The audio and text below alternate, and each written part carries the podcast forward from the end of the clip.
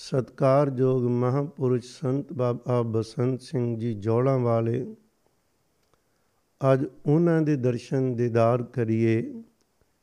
ਕਿਵੇਂ ਉਹਨਾਂ ਨੇ ਮਹਾਨ ਕਾਲਣਾ ਕਾਲੀ ਕਿਵੇਂ ਉਹ ਸਤਿਗੁਰਾਂ ਦੇ ਘਰ ਵਿੱਚ ਪ੍ਰਵਾਨ ਚੜੇ ਤੇ ਪਤਾ ਲੱਗੇਗਾ ਕਿ ਕਿਵੇਂ ਮਹਾਨ ਸਾਧੂ ਦੀ ਪਦਵੀ ਤੇ ਇੱਕ ਜਦੋਂ ਪਹੁੰਚਦਾ, ਉਹਨੂੰ ਕਿਤਨੀ ਕੁ ਕਰੜੀ ਕਾਲਣਾ ਕਾਲਣੀ ਪੈਂਦੀ ਹੈ ਸਤਿਗੁਰੂ ਜੀ ਦੇ ਚਰਨਾਂ ਦਾ ਧਿਆਨ ਧਰੀਏ। ਮਹਾਰਾਜ ਜੀ, ਆਪ ਕਿਰਪਾ ਕਰਕੇ ਸੇਵਾ ਲੈਣ। ਫਤਿਹ ਬੁਲਾਓ, ਅਦਬ ਨਾਲ ਆਖੋ ਜੀ, ਵਾਹਿਗੁਰੂ ਜੀ ਕਾ ਖਾਲਸਾ, ਵਾਹਿਗੁਰੂ ਜੀ ਕੀ ਫਤਿਹ। ਇੱਕ ਬਚਨ ਆਪਾਂ ਸਾਰਾ ਪੰਚ ਪੜਦਾ ਬੜੇ ਪਿਆਰ ਨਾਲ। ਜਿਨੀ ਨਾਮ ਧਿਆਇਆ ਆ ਗਏ ਮਸਕਤ ਕਾਲ। ਨਾਨਕ ਤੇ ਮੁਖ ਉਜਲੇ ਕੀਤੀ ਛੁੱਟੀ ਨਾਲ। ਹੁਕਮ ਹੈ ਭਈ ਜਿਨ੍ਹਾਂ ਨੇ ਨਾਮ ਧਿਆਇਆ ਧਿਆਉਣਾ ਦੂਸਰਾ ਗਏ ਮਸਕਤ ਕਾਲ। ਕਾਲ ਦਾ ਮਤਲਬ ਹੀ ਇਹ ਵੀ ਮਸ਼ਕਤ ਦਾ ਵੀ ਬਹੁਤ ਕਠਨ ਜਪ ਤਪ ਕਰਨਾ। ਬਹੁਤ ਵਧੇਰੇ ਮਿਹਨਤ ਕਰਨੀ। ਇੱਕ ਹੁੰਦਾ ਥੋੜਾ ਜਿਹਾ ਪਾਠ ਸੇਵਾ ਸਿਮਰਨ ਕਰਨਾ। ਘਾਲਣਾ ਜਦੋਂ ਆ ਗਏ ਇਹਦਾ ਮਤਲਬ ਦਿਨ ਰਾਤ ਜਿਨ੍ਹਾਂ ਨੇ ਇੱਕ ਕੀਤਾ ਹੈ, ਜਿਨ੍ਹਾਂ ਦੇ ਅੰਦਰ ਇੱਕੋ ਲਗਨ ਪਰਮੇਸ਼ਰ ਨੇ ਲਾ ਦਿੱਤੀ, ਭਈ ਉਹਨਾਂ ਚਿਰ ਜਪੀ ਜਾਣਾ ਜਿਤਨਾ ਚਿਰ ਸਰੀਰ ਅੰਦਰੋਂ ਗੁਰ ਸਾਖੀ ਜੋਤ ਪ੍ਰਗਟ ਹੋਏ ਦੇ ਤਿਦਾਰ ਨਹੀਂ ਹੁੰਦੇ ਸਭ ਕਹਿੰਦੇ, ਦਰਗਾਹ ਵਿੱਚ ਉਹਨਾਂ ਦੀ ਮੁਖ ਉਜਲੇ ਹੁੰਦੇ ਨੇ, ਜਿਹੜੇ ਕਿ ਮਸਕਤਾਂ ਤੇ ਘਾਲਣਾ ਘਾਲਦੇ, ਕੇਵਲ ਫਿਰ ਉਹ ਨਹੀਂ ਬਖਸ਼ੇ ਜਾਂਦੇ। ਉਹਨਾਂ ਦੀ ਬਦੌਲਤ ਕੀਤੀ ਛੁੱਟੀ ਨਾਲ ਅਨੇਕਾਂ ਰੂਹਾਂ ਨੂੰ ਵੀ ਜਨਮ ਮਰਨ ਤੋਂ ਛੁੱਟੀ ਮਿਲਦੀ। ਛੁੱਟ ਜਾਂਦੇ ਵਿਸ਼ੇ ਵਿਕਾਰਾਂ ਤੋਂ ਜਨਮ ਤੇ ਮਰਨ ਤੋਂ। ਮੈਂ ਪੜ ਰਿਹਾ ਸਾਂ ਵਿਦਵਾਨਾਂ ਦੇ ਬਚਨ, ਸਤਿਗੁਰਾਂ ਦੇ ਇੱਕ ਬਚਨ ਹੁੰਦੇ ਨੇ ਕੁੰਗੂ ਕੀ ਕਾਇਆ, ਰਤਨਾ ਕੀ ਲਲਤਾ, ਅਗਰ ਵਾਸ ਤਨ ਵਾਸਾਸ ਕਹਿੰਦੇ ਜਿਹੜੀ ਅਗਰ ਦਾ ਹੈ ਨਾ ਬੂਟਾ ਉਹ 50 ਸਾਲ ਇਸ ਧਰਤੀ ਤੇ ਜਦੋਂ ਲਗਾਤਾਰ ਖੜਾ ਰਹਿੰਦਾ, ਫਿਰ ਉਹਦੇ ਵਿੱਚ ਸੁਗੰਧੀ ਪਰਤੀ ਹੈ 50 ਸਾਲ ਵਾਸਨਾ ਜਿਹੜੀ ਹੈ ਉਹ ਅਗਰ ਵਿੱਚ 50 ਸਾਲ ਇੱਕ ਜਗ੍ਹਾ ਖਲੋਤਾ ਹੈ। ਪੜ ਰਿਆ ਸਾਂ, ਲਾਲ ਕਿਵੇਂ ਬਣਦੇ ਖਾਨ? ਇੱਕ ਪੱਥਰ ਤੇ 1000 ਸਾਲ ਸੂਰਜ ਦੀ ਕਿਰਨ ਲਗਾਤਾਰ ਪਵੇ, ਫਿਰ ਜਾ ਕੇ ਉਸ ਪੱਥਰ ਤੋਂ ਲਾਲ ਬਣਦਾ ਕਹੇ। ਪਿਆਰਿਓ, ਜਿਹੜੇ ਨਿਰੰਕਾਰ ਦੇ ਘਰ ਵਿੱਚ ਪ੍ਰਵਾਨ ਹੁੰਦੇ ਸਾਧੂ ਲੋਕ, ਜਿਨ੍ਹਾਂ ਦੀ ਜਗਤ ਮਹਿਮਾ ਕਰਦਾ ਏ, ਲਾਖਾ ਲੈਂਦਾ, ਉਹ ਕੋਈ ਘਰੋਂ ਉੱਠ ਕੇ ਚੋਲੇ ਪਾ ਕੇ ਸਵੇਰ ਸ਼ਾਮ ਦੇ ਥੋੜੇ ਪਾਠ ਕਰਨ ਨਾਲ ਜਾਂ ਚਾਰ ਕੁ ਬੰਦਿਆਂ ਨੂੰ ਨਾਲ ਲੈ ਕੇ ਚਾਰ ਦਿਨ ਕਿਸੇ ਡੇਰੇ 'ਚ ਰਹਿ ਕੇ ਉਹ ਸਾਧੂ ਨਹੀਂ ਬਣਦਾ।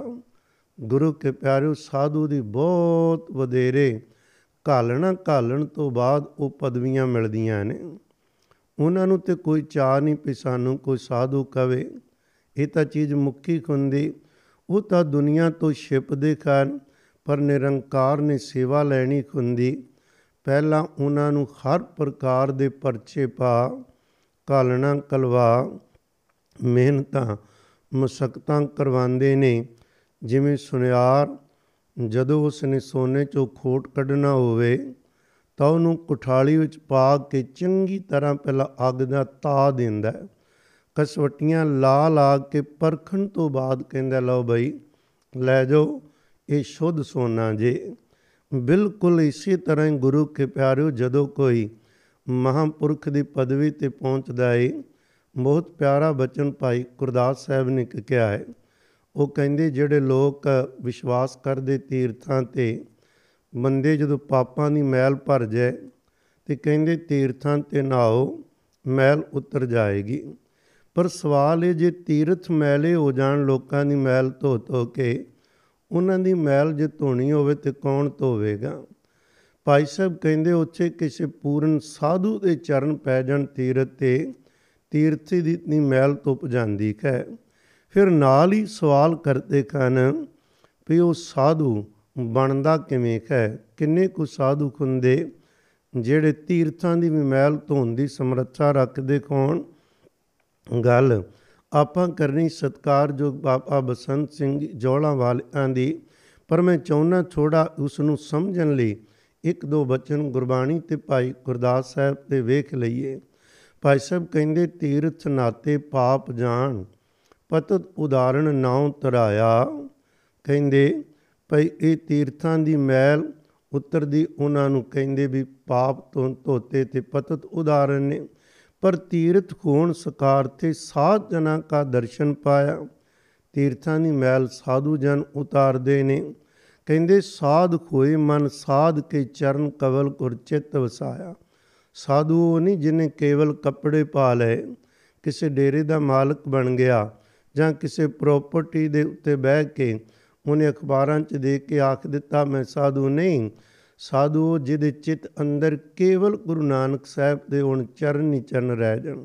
ਉਹਨਾਂ ਦੇ ਚਰਨਾਂ ਤੋਂ ਮਤਲਬ ਗੁਰੂ ਕੇ ਸ਼ਬਦ, ਉਹ ਕੋਈ ਵਿਰਲਾ ਹੁੰਦਾ ਜਿਹੜਾ ਦਿਨ ਰਾਤ ਸਾਧਨਾ ਕਰਦਾ ਹੈ। ਕਹਿੰਦੇ, ਉਪਮਾ ਸਾਧ ਆਗਾਦ ਬੋਧ, ਕੋਟ ਮਦੇ ਕੋ ਸਾਧ ਸਦਾਇਆ। ਸਾਧੂ ਦੀ ਪਦਵੀ ਵੱਲ ਸਾਧਨ ਲਈ ਅਨੇਕਾਂ ਲੋਕ ਤੁਰਦੇ ਕਾਨ ਪਰ ਪਹੁੰਚਣ ਵਾਲੇ ਕਰੋੜਾਂ ਚੋਂ ਇੱਕ ਅਧ ਵਿਰਲੇ ਹੁੰਦੇ ਨੇ। ਜਿਹੜਾ ਵਿਰਲਾ ਇੱਕ ਹੀ ਬਹੁਤ ਹੈ ਇੱਕ ਦੀ ਬਦੌਲਤ ਕਿੰਨੇ ਕੁ ਲੋਕਾਂ ਦਾ ਭਲਾ ਹੁੰਦਾ ਹੈ? ਗੁਰੂ ਗ੍ਰੰਥ ਸਾਹਿਬ ਪਾਤਸ਼ਾਹ ਦੇ ਬਚਨ ਨੇ, ਜੋ ਮਨ ਚਿਤ ਇੱਕ ਆਰਾਧ ਦੇ ਤਿੰਨ ਕੀ ਬਰਕਤ ਖਾਏ, ਅਸੰਖ ਕਰੋੜੇ। ਕਹਿੰਦੇ, ਇੱਕ ਬਖਸ਼ਿਆ ਜਾਵੇ ਤੇ ਉਹਦੇ ਪੈਰਾਂ ਪਿੱਛੇ ਸੰਖਾਂ ਕਰੋੜਾਂ ਲੋਕ ਬਖਸ਼ੇ ਜਾਂਦੇ ਤੁਸੀਂ ਇਹ ਕਹਾਣੀ ਸੁਣੀ ਹੋਣੀ। ਰਾਜਾ ਜਨਕ ਕਹਿੰਦੇ ਜਦੋਂ ਲੰਘ ਰਿਹਾ ਸੀ ਤੇ ਜੀਵਾਂ ਦੀ ਕੁਰਲਾਟ ਸੁਣੀ, ਭਾਈ ਗੁਰਦਾਸ ਸਾਹਿਬ ਨੇ ਬਚਨ ਲਿਖੇ ਨੇ ਤੇ ਕਹਿੰਦੇ ਉਸ ਕੁਰਲਾਟ ਨੂੰ ਸੁਣ ਕੇ ਪੁੱਛਿਆ, ਕੌਣ ਨੇ? ਕਹਿੰਦੇ ਜਿਨ੍ਹਾਂ ਜੀਵਾਂ ਨੇ ਪਾਪ ਕੀਤੇ ਸੀ ਨਾ, ਉਹਨਾਂ ਨੂੰ ਧਰਮਰਾਜ ਨਰਕਾਂ ਵਿੱਚ ਪਾ ਕੇ ਦੁੱਖ ਦੇ ਰਿਹਾ ਹੈ। ਕਹਿਣ ਲੱਗੇ, ਕੁਰਲਾਟ ਸੁਣੀ ਨਹੀਂ ਜਾਂਦੀ। ਜਿਨ੍ਹਾਂ ਦੇ ਆਪਣੇ ਕਰਮਾਂ ਦੀ ਸਜ਼ਾ ਹੈ, ਕੋਈ ਤਰੀਕਾ ਹੈ ਬਖਸ਼ੇ ਜਾਣ। ਕਹਿੰਦੇ, ਖਾਂ ਜੇਕਰ ਕੋਈ ਪੂਰਨ ਸਾਧੂ ਨਾਮ ਇਹਦੇ ਬਦਲੇ ਪਰਮੇਸ਼ਰ ਦਾ ਦੇ ਦੇਵੇ ਕਮਾਈ ਚੋਂ, ਫਿਰ ਇਹ ਬਖਸ਼ੇ ਜਾ ਸਕਦੇ ਨੇ।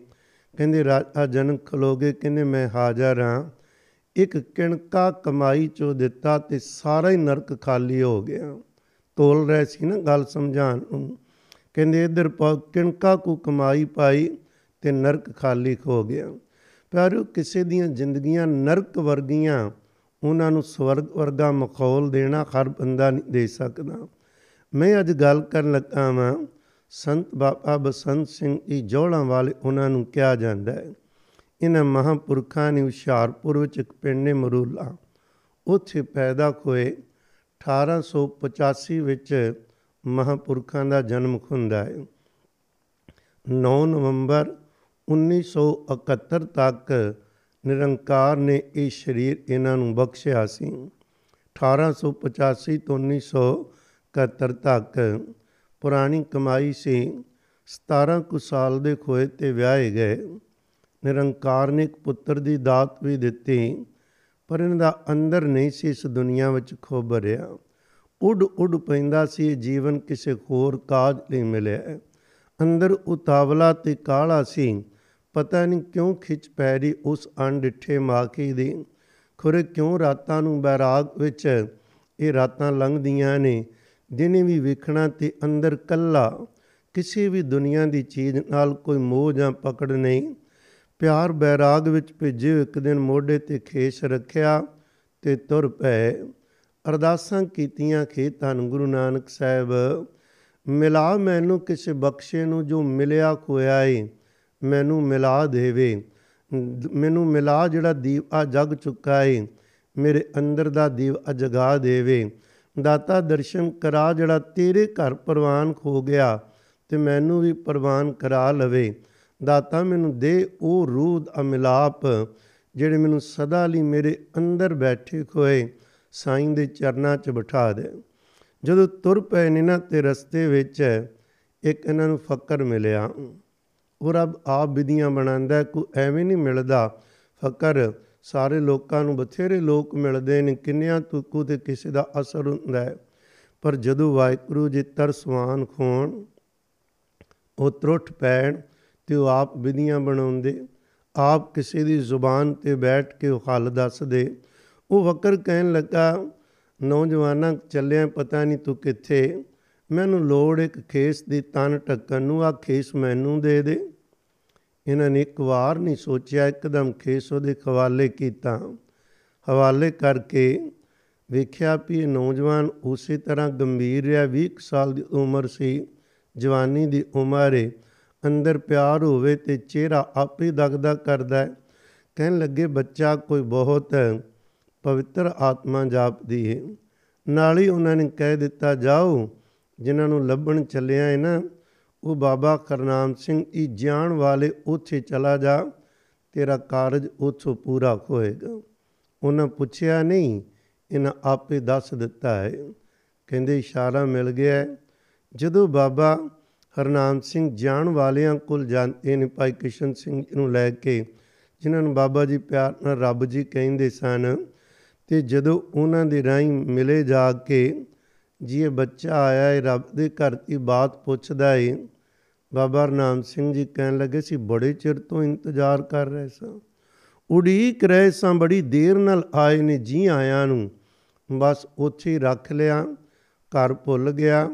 ਚੇਤਾ ਰਿਆ ਤੇ ਦਿਨ ਰਾਤ ਇੱਕੋ ਕੇਵਲ ਸ਼ਬਦ ਤੇ ਨਾਮ ਚੇਤਾ ਰਿਆ ਉਹ ਨਾਮ ਕਹਿਖੋ ਜਾ ਚੇਤਾ, ਐਖੋ ਜਿਆ ਬਾਬਾ ਨਾਮ ਸਿੰਘ ਖੁਰਾ ਨੇ ਮੇਰ ਭਰੀ ਦ੍ਰਿਸ਼ਟੀ ਪਾਈ। ਸੇਵਾ ਚਲਾ ਕੇ ਸਿਮਰਨ ਦੀ ਜੁਗਤੀ ਦੱਸੀ ਤੇ ਐਖੋ ਜਿਹਾ ਗਡੂੰਦ ਕੀਤਾ ਜਿਵੇਂ ਨਾ ਅੰਦਰ ਕੀ ਅੰਦਰ ਰਹਿਣਾ ਚਾਹੁੰਦੇ ਨੇ। ਅੱਗੇ ਨਹੀਂ ਸੀ ਕੋਈ ਦੁਨੀਆ ਦੀ ਪਕੜ, ਬਸ ਹੁਣ ਤੇ ਕਿਉਂਕਿ ਘਰੋਂ ਕਾਲਣਾ ਕਾਲਣ ਆਏ ਨੇ। ਕਈ ਵਾਰ ਬੰਦਾ ਤੁਰਦਾ ਹੀ ਧਰਮ ਦੇ ਰਾਹ ਤੇ ਵੇ ਫਿਰ ਚਲੋ ਇਧਰ ਨਹੀਂ ਕੋਈ ਪਦਵੀ ਮਿਲੀ ਤੇ ਇਧਰੋਂ ਮਿਲੇਗੀ। ਬੜੇ ਬੜੇ ਲੋਕ ਧਰਮ ਲਈ ਇਸ ਕਰਕੇ ਆਸਰਾ ਲੈਂਦੇ, ਕੋਈ ਰਾਜਨੀਤਿਕ ਕੋਈ ਕੋਈ ਕੋਈ ਪਦਵੀ ਮਿਲ ਜਾਏਗੀ। ਉਹ ਨਹੀਂ ਤਾਂ ਸਾਨੂੰ ਕੋਈ ਸਾਧੂ ਦੀ ਪਦਵੀ ਮਿਲੇਗੀ। ਅਸਥਾਨ ਬਣਾ ਕੇ ਲੋਕਾਂ ਨੂੰ ਮਗਰ ਲਾਵਾਂਗੇ। ਇਹ ਕਹਾਣੀਆਂ ਖੋਰਾਂ ਲੋਕਾਂ ਦੀਆਂ ਨੇ, ਜਿਹੜੇ ਧੰਨ ਗੁਰੂ ਨਾਨਕ ਸਾਹਿਬ ਤੇ ਬਖਸ਼ੇ ਨੇ। ਪਿਆਰਿਓ, ਉਹਨਾਂ ਦੀ ਪਕੜ ਕੋਈ ਨਹੀਂ। ਉਹ ਲੈਣਾ ਕੁਛ ਨਹੀਂ ਚਾਹੁੰਦੇ।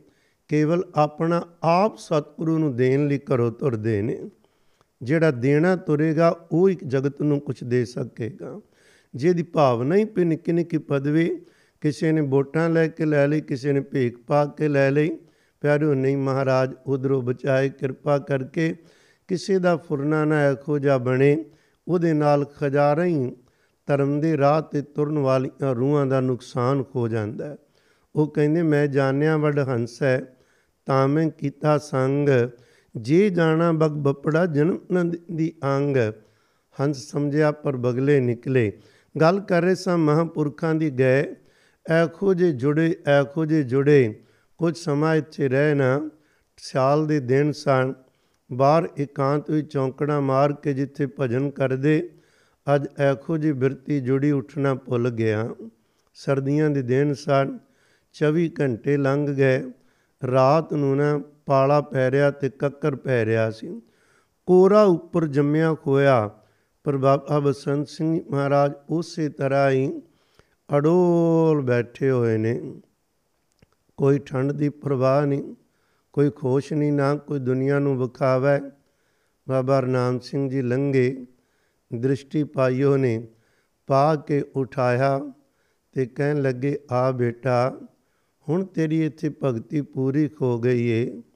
ਜਿਸ ਮੰਜ਼ਲ ਤੇ ਤੈਨੂੰ ਲੈ ਕੇ ਜਾਣਾ ਸੀ, ਉਹ ਤੈਨੂੰ ਮਿਲ ਗਈ। ਹੁਣ ਤੂੰ ਇੱਥੇ ਭਲਾਣਾ ਪਿੰਡੇ ਉੱਥੇ ਜਾ ਕੇ ਤੈਨੂੰ ਹੁਕਮ ਹੈ, ਉਹਦੇ ਬਾਹਰ-ਬਾਹਰ ਬੈਠ, ਉੱਥੇ ਕੁਝ ਸਮਾਂ ਭਗਤੀ ਕਰ।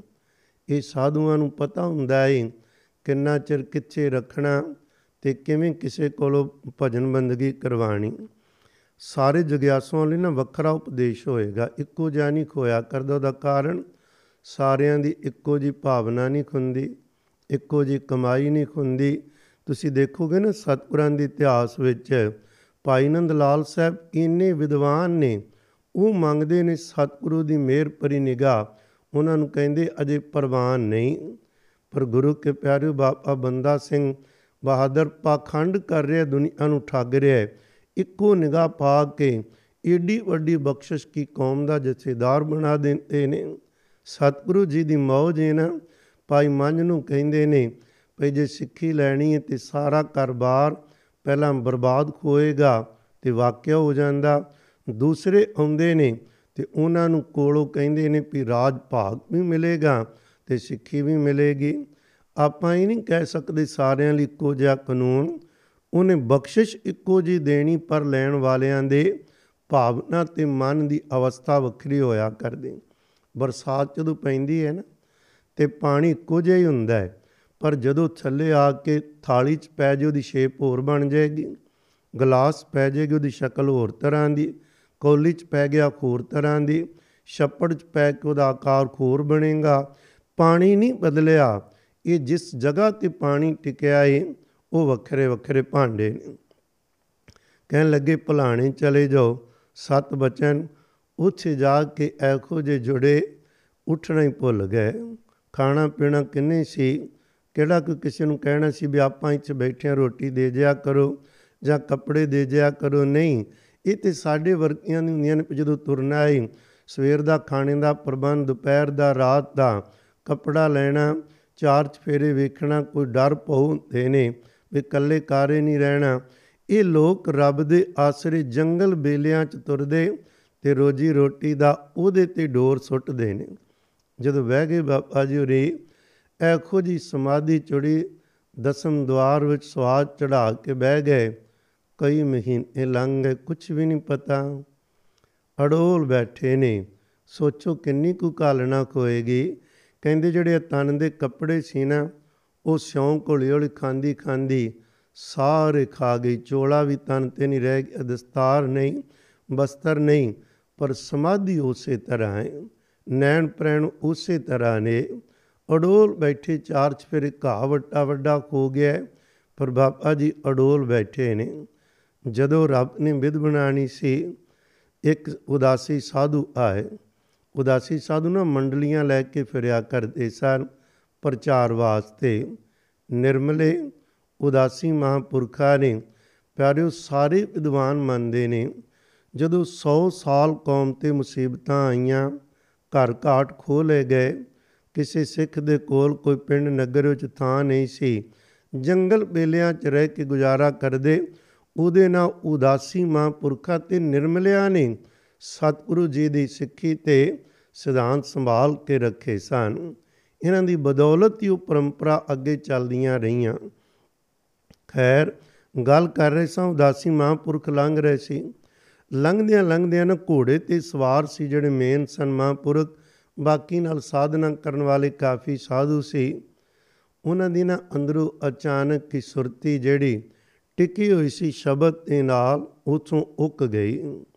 ਜਪਣ ਵਾਲੇ ਜਾਣਦੇ ਨੇ ਭਈ ਸੁਰਤੀ ਲੱਗਦੀ ਵੀ ਉਹਦੀ ਮੇਰ ਨਾਲ ਟੁੱਟਦੀ ਏ ਤੇ ਪਿਆਰਿਓ ਜ਼ਰੂਰ ਕੋਈ ਕਾਰਨ ਬਣਦਾ ਸਾਡੇ ਵੱਲੋਂ।